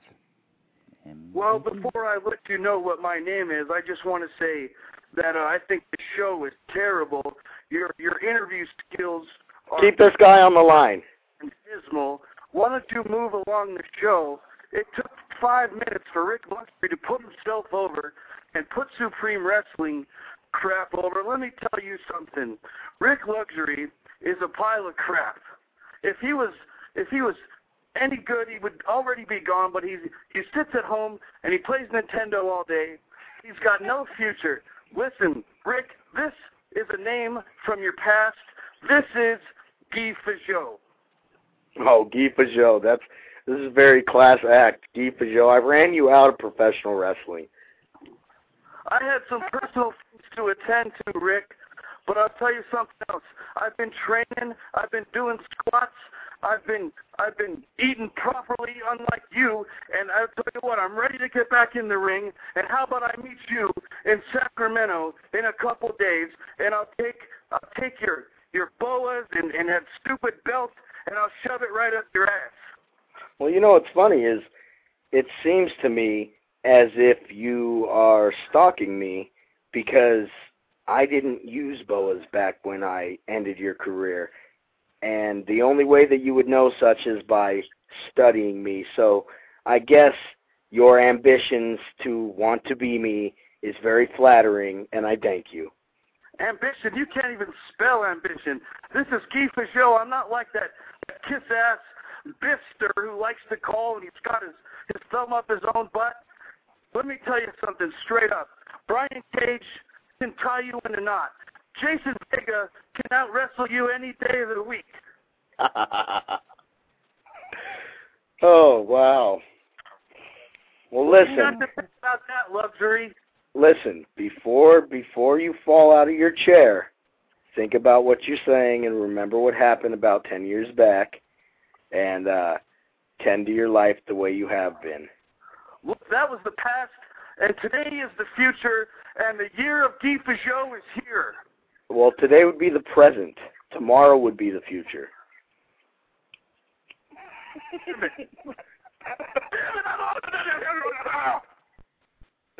this kid, this kid's act, honestly must have mental issues and needs to find himself.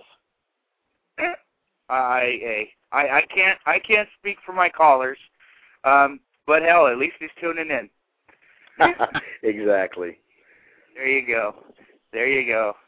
You don't just draw money; you draw listeners, and that's I draw. I draw like. heat. Yeah, no doubt, no doubt.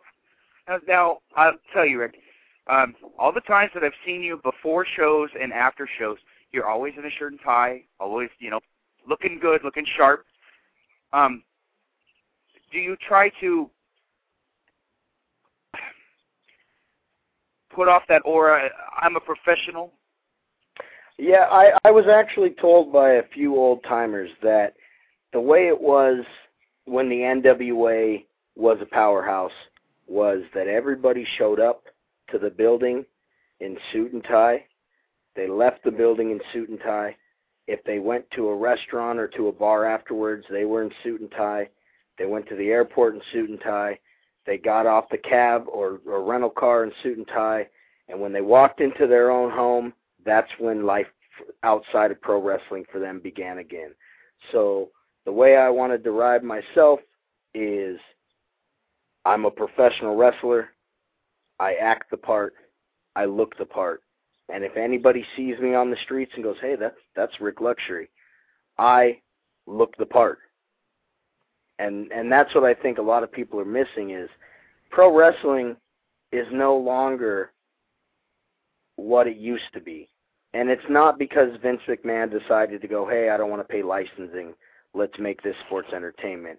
It's because too many people are getting in the business today that don't know who the foretho- uh, forefathers of professional wrestling are.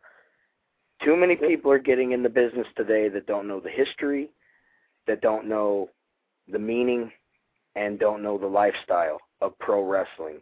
And there's too many people that think that they can get a pair of kickboxing shorts and get a month's worth of training, maybe learn how to bump, and could get in the ring and put on a show in front of their friends and family because they're giving them the tickets or paying for them themselves.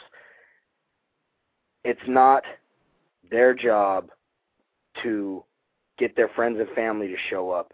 It's their job to get the person that works at the corner market or the newspaper writer or the kids at school to show up.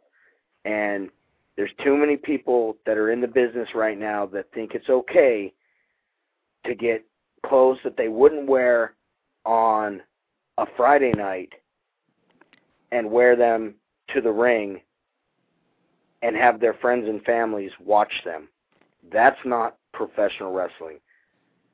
And that is why I make sure to dress the part. There you go. If you're going to be a professional, look like one. Um, and if am, you're going to be a professional wrestler, take the time to buy some boots. Get some gear that no one else is wearing. Become an individual. There's too many people that I mean, I've been to shows up and down, you know, this state in other states, and I've seen guys that are a year into the business, six months into the business, and they're wearing gear that I've seen ten other guys wear.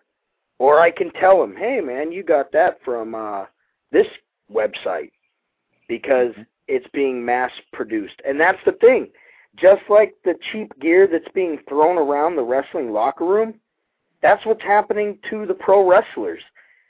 It's being mm-hmm. mass produced. Mm-hmm. Back in the day, then I always wished that Back to the Future was a real life movie. That it was that it really happened because I'd love to go back to the 50s and try and become a pro wrestler because they didn't let any smo with $20 in their pocket become a pro wrestler.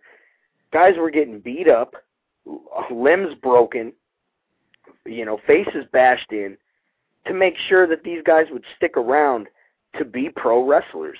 My training, I got kicked, punched, spit on, called every name in the book, told I wasn't ever going to make it. I'm too small. I don't have the heart, the desire, the time, the effort, anything. And the only reason my trainer did that is to make sure that this is what I want to do. And there's too many guys that get nice guys that that maybe shouldn't even be training. There's there's very few people that I believe should be training in in Northern California. I think Big Ugly. I think Vinny Massaro, the entire APW boot camp, uh, anybody that comes from PCW, uh, the Oliver John, Adam Thornstowe, those guys should be training people. Uh, there's a lot of people that are training guys that I don't think should be training, not not just because they don't understand the aspects of training a wrestler, but maybe they just don't understand pro wrestling themselves. And there's too many people that are going, "Oh, hey, you could pay my uh you could pay my PG&E bill this month. So guess what, kid? You're on a wrestling show." And that's well, not the business. Let, let, let, let me cut you off real quick, Rik. Um, you've mentioned the man um, probably 50 times. I'd like to welcome to the show the leader of this, or one of the leaders of the scum, Mr. Adam Thornstowe. Welcome to the show, Adam. Rik. Hi. What's up, Adam? Oh, I just wanted to call and say thanks for putting me over so much. Uh, beat well, the fucking piss out of you on Sunday. oh, that's that's fine. Bring your A game. But uh, I just really appreciate it. I caught uh, Uh, a I little tell bit you of it too. I tell you too many times, man. You're my favorite wrestler in in this state. And like I said earlier, you might not have caught it, but I hope I don't see you again. I hope Yeah. that the only time I see you is if you turn if I turn on the TV and decide to watch mainstream wrestling, and that's the Well, honest opinion. I just wanted to know that I really appreciate that, man, because you know I don't have it out or have a whole lot of respect for a lot of guys in this area, especially if you read my last blog. But um. Oh yeah, anyways, and I'm as far as that goes, as far as that are one last of the ninety percent, Rik. Well, as far as Even though you should blogs go, as oh, I should get in shape, but as far as blogs go, I just want to go on record and say the only the only way that somebody would blow me out of the water is if I was floating on my back with my dick hanging out. Very nice. Anyways, I'm not gonna steal your spotlight, buddy. I just wanted to call and All right, man. appreciate it. All right, I'll beat your ass on Sunday. All right. Thanks for dropping by, Adam, brother. That's another That thing was- about this. See, this is what I'm talking about earlier about there's too many people becoming carbon copy wrestlers. There's very few people that still hold respect for guys that they see care about this business. There's too many people go there's too many people in locker rooms here in Northern California that have only been wrestling for a year and when a guy like Michael Modest or Oliver John are in the ring wrestling, they're not standing there watching. They're dicking around. And the reason that is is because they look at themselves to be on the same level playing field as a guy that has been in this business for 10 odd years or more learning his craft and perfecting his trade. And these guys are lucky because in the way that the wrestling business is today, they're becoming accepted. And that's my main problem with pro wrestling right now is there's too many guys that are getting away with going to pay Payless, buying a, pi- a pair of lace up shoes, and going to to Big Five and buying some some uh, kickboxing shorts and calling themselves pro wrestlers. And until companies start to look at those guys and go, wait a minute, wait a minute, no, no, no, you're not ready, or wait a minute, wait a minute, you don't you don't have the respect that's needed to be in this business. This business will never survive. It will always be around, but it will never f- thrive like it did. It it's guys like if I could if I can narrow down just from guys in Northern California, if I can narrow down and make a roster, it would be guys like Vinny Massaro, Big Ugly, MPT, myself, Adam Thornstowe, Luster the Legend, Paul Isadora, Malachi, Corey Dayton, DJ Riz, El Chupacabra, Hayashi, Drake Frost, uh, Matt Carlos from APW, Dave Dutra, those guys, Derek Sanders, uh, Dylan Drake, those guys would be a solid roster. And if I if I forgot to mention some names, there's anybody that's around this area knows if I think this way of them because I'm very blunt. There's there's a group of guys that know if I didn't mention them, they know that they'd be on the list. I just don't want to take up a bunch of time talking about a bunch of names. There's other guys that shouldn't be in this business. And if they truly want to be in this business, they should take the all pro wrestling approach and take two years in a training facility before they ever debut. And the reason this being is because they don't have the respect, they don't give the respect, they haven't earned the respect, and they don't really care about the business. They do it because it's fun. And people that want to make it in this business don't wrestle because it's fun. They wrestle because it's their life. They wrestle because it's their dream. They wrestle because it's their passion. And that's the problem. And I'm sure that there's people in Southern California listening to this that can sit back and go, yeah, you know what? I can make a 20 man, 30 man roster of guys that should be in SoCal wrestling, and I can also make a list of 30 guys that should be in a training facility or just not in this business. They should be flipping burgers. And that could be said for any company nationwide, worldwide. There's guys that just are in this business because either A, they know somebody, or B, they put the money in the right hand. Hmm. I have to agree with you. Um, before we have about two minutes left on the live feed, so I'm going to pipe in this Skype caller. Skype caller, who am I speaking with? Yeah, this is Elliot. Hey, Elliot, what's going on? Do you have a question for Mr. Luxury? This is Elliot Fox from NAW, and I was just wondering what he thinks of my wrestling ability. Elliot. See, Elliot, there's you're you're a tricky one because you can bump and you can go through the moves. I think that you need to, and I'm just shooting with you, brother. I think that you need to wait, wait, get wait, a little. Does, what does shooting mean? A shoot. I'm being dead serious with you. This is this is from me to you. I'm telling you my thoughts. Don't take it. If you take it the wrong way, sorry, but I'm being honest. I think that you need to get psychology. And the problem with that is is you're still very very young in wrestling, so it's not going to come to you overnight. Uh you're to you'll you'll adapt as long as you stick with this business and I think you should stick with this business because there's something in you that you don't know you have. And I can see it and I'm sure guys like Johnny LaRocca and Roland Alexander, those guys can see it. I'm sure Mike Rain can see it. There's something in you that you haven't tapped into yet. That Roland's when you that guy, right? Roland, Roland's the owner of All Pro Wrestling. Yeah, yeah, yeah. And the thing is that uh you haven't tapped in to what you need yet. And the my only main problem with you is you don't know the history of this sport. And that's why I've pressured you so much to learn the history. There's a lot of guys in this business that you don't know what they've done. And if you study that, you'll understand more about pro wrestling, and maybe that will help you find that missing piece that'll make you a better wrestler. You got charisma, you can get a crowd behind you, you can go through the motions, and you're a hell of a fucking bumper. But you're just missing that one piece, and you're young. You're young in this business. Why, I just don't see why learning um, the history is going to help me in the ring. Well, uh, basically, kid, when you don't know who Harley Race is, and you don't know who Ricky Steamboat is, and you don't know who the Macho Man Randy Savage is, you don't know who Lou Thesz is, you don't know who Bruno Sammartino uh, Sammartino is, you are just missing key elements of what this business is all about. Okay. Well, thank you. Awesome. You're welcome. Awesome. Thanks for the call. Wow. well, well, the stream is uh we're not streaming anymore, but we are still recording. So uh we're we're gonna wrap up. Um I'd like to wish you uh the Ooh. Ooh.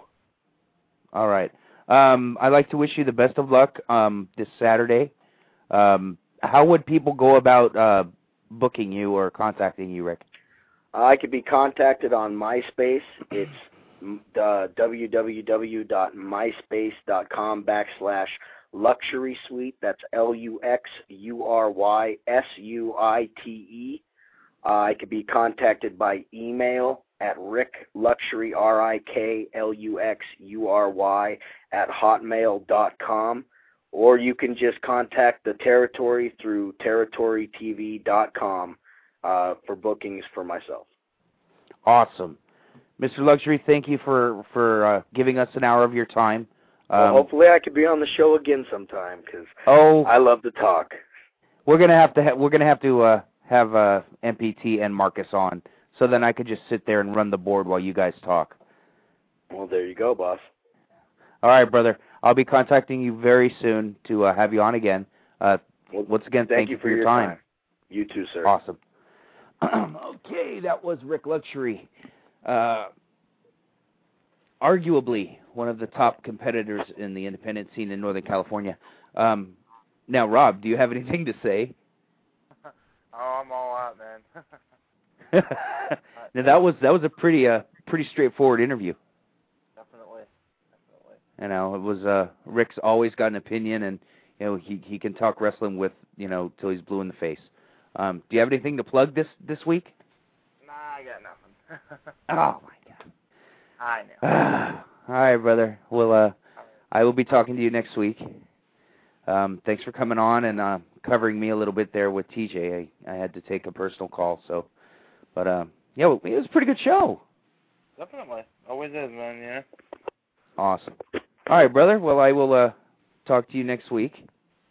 All right, I'll see you then. All right, dude. Okay. Wow. That was the co-host Joshi Rob.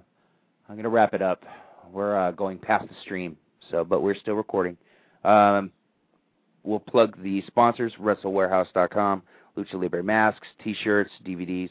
Uh, check out anything from SoCal Pro Wrestling through their whole existence from 2007 on.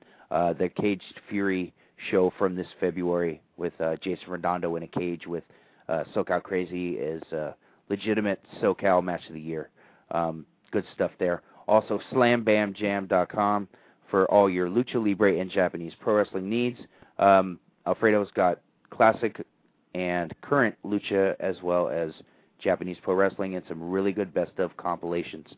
Uh, also, got to throw props to the mothership, AngryMarks.com, uh, for all your your uh, indie news, UFC news, WWE, TNA, ROH, all that good stuff.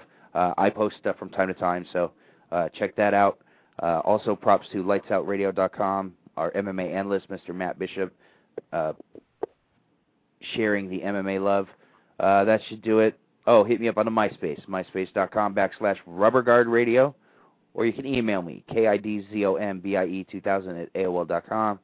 That'll do it from here, and I'll be talking to you guys next week.